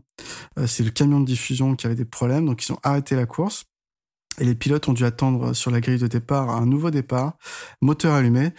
Malheureusement, certains pilotes comme Petrucci sont alors victimes d'une surchauffe moteur hein, avec euh, bah, l'eau du circuit de refroidissement qui rentre en ébullition et puis euh, potentiellement des dommages dans le moteur parce qu'il n'y a pas forcément de ventilateur sur ces machines-là. On- Donc euh, voilà, finalement c'est Jack qui s'impose sur cette deuxième course. Je trouve quand même que l'organisation elle est un peu légère sur ce. Ça, c'est parce ça- que tu voulais encore voir ça. Petrucci leur marcher Non, mais sur la gueule. franchement, euh, prendre des décisions comme ça, on sait que c'est des motos quand même hyper pointues. Dire euh, vous, vous attendez moteur tournant, euh, bon. Euh, et puis les copains euh, ont oublié de parler de l'endurance le week-end dernier. Euh, il y a quand même eu les 24 heures du Mans. Euh, pour faire très court, parce que là on a carrément explosé les compteurs. Ah ouais, Euh, voilà. C'est Ouais, le il faut pas que Suzuki ils annoncent de, le retrait aussi. c'est le Yoshimura Cert Motul qui s'impose aux 24 heures du Mans devant le Yart et le FCC TSR Honda France. Euh, prochaine étape, les c'est à Spa, je sais plus si c'est ouais, c'est les 24 heures de Spa, je crois, euh, au mois de juin. Ouais, 4 et 5 juin 2022. Mm. Il y a une petite, il y a une, il y a une catégorie dont on n'a pas parlé. Euh, ce week-end, enfin aujourd'hui, il y avait la première manche euh, du Junior GP euh, qui se déroulait à Estoril et, euh, et pour lequel euh, on a eu un Thaïlandais en tête qui s'appelle Boesri et euh, qui roule avec Honda et suivi de, de deux mecs qui sont Rue- Rueda et euh, David Salvador qui sont deux Espagnols. Donc c'était la première manche et, euh, et c'est plutôt chouette, euh, chouette à suivre euh, pour voir des petits jeunes rouler et voir euh, potentiellement des, des personnes qu'on retrouvera dans les catégories au-dessus et, et pourquoi pas en Moto 3 dans les années à venir. Tu- on peut le suivre sur quel euh, canal? Euh, c'est sur, sur, euh, YouTube, YouTube? ouais. La, la Dornal diffuse. Ouais. euh, tu, tu retrouves le lien directement sur motogp.com. Ils ont fait un petit article en disant Mhm. que ça commençait ce week-end. Et là, tu peux même voir le replay. Alors, T'as un replay de 5 heures, donc faut avoir envie de le faire. mais mais c'est plutôt chouette à suivre, même si tu le suis par petits morceaux. Voilà, c'était la petite catégorie dont j'avais envie de parler parce que je trouve qu'on parle pas assez des catégories où, où c'est des petits jeunes, petits jeunes qui roulent. Hmm. On a fait le tour? Mmh, Du grand tour. ouais, grand mmh. tour. C'est 24 heures du podcast. Évidemment, le week-end prochain au Mans. Ophélie, tu y seras. Moi, je n'ai ça. J'espère croiser plein de poditeurs au Mans. Avec plaisir. Si vous la croisez au Si on, se croise, euh, si on hein se croise sur le Mans, déjà oui, vous pouvez me payer des bières. et surtout, euh, je, je, poserai des questions aux gens, donc n'hésitez pas, n'hésitez pas à me demander où je serai. Vous pouvez nous retrouver évidemment sur toutes les plateformes de podcast, sur le Twitter et sur notre Discord. Ophélie et Pierre, merci beaucoup. Merci à vous deux, les gars. Ouais. Et merci. À très bientôt.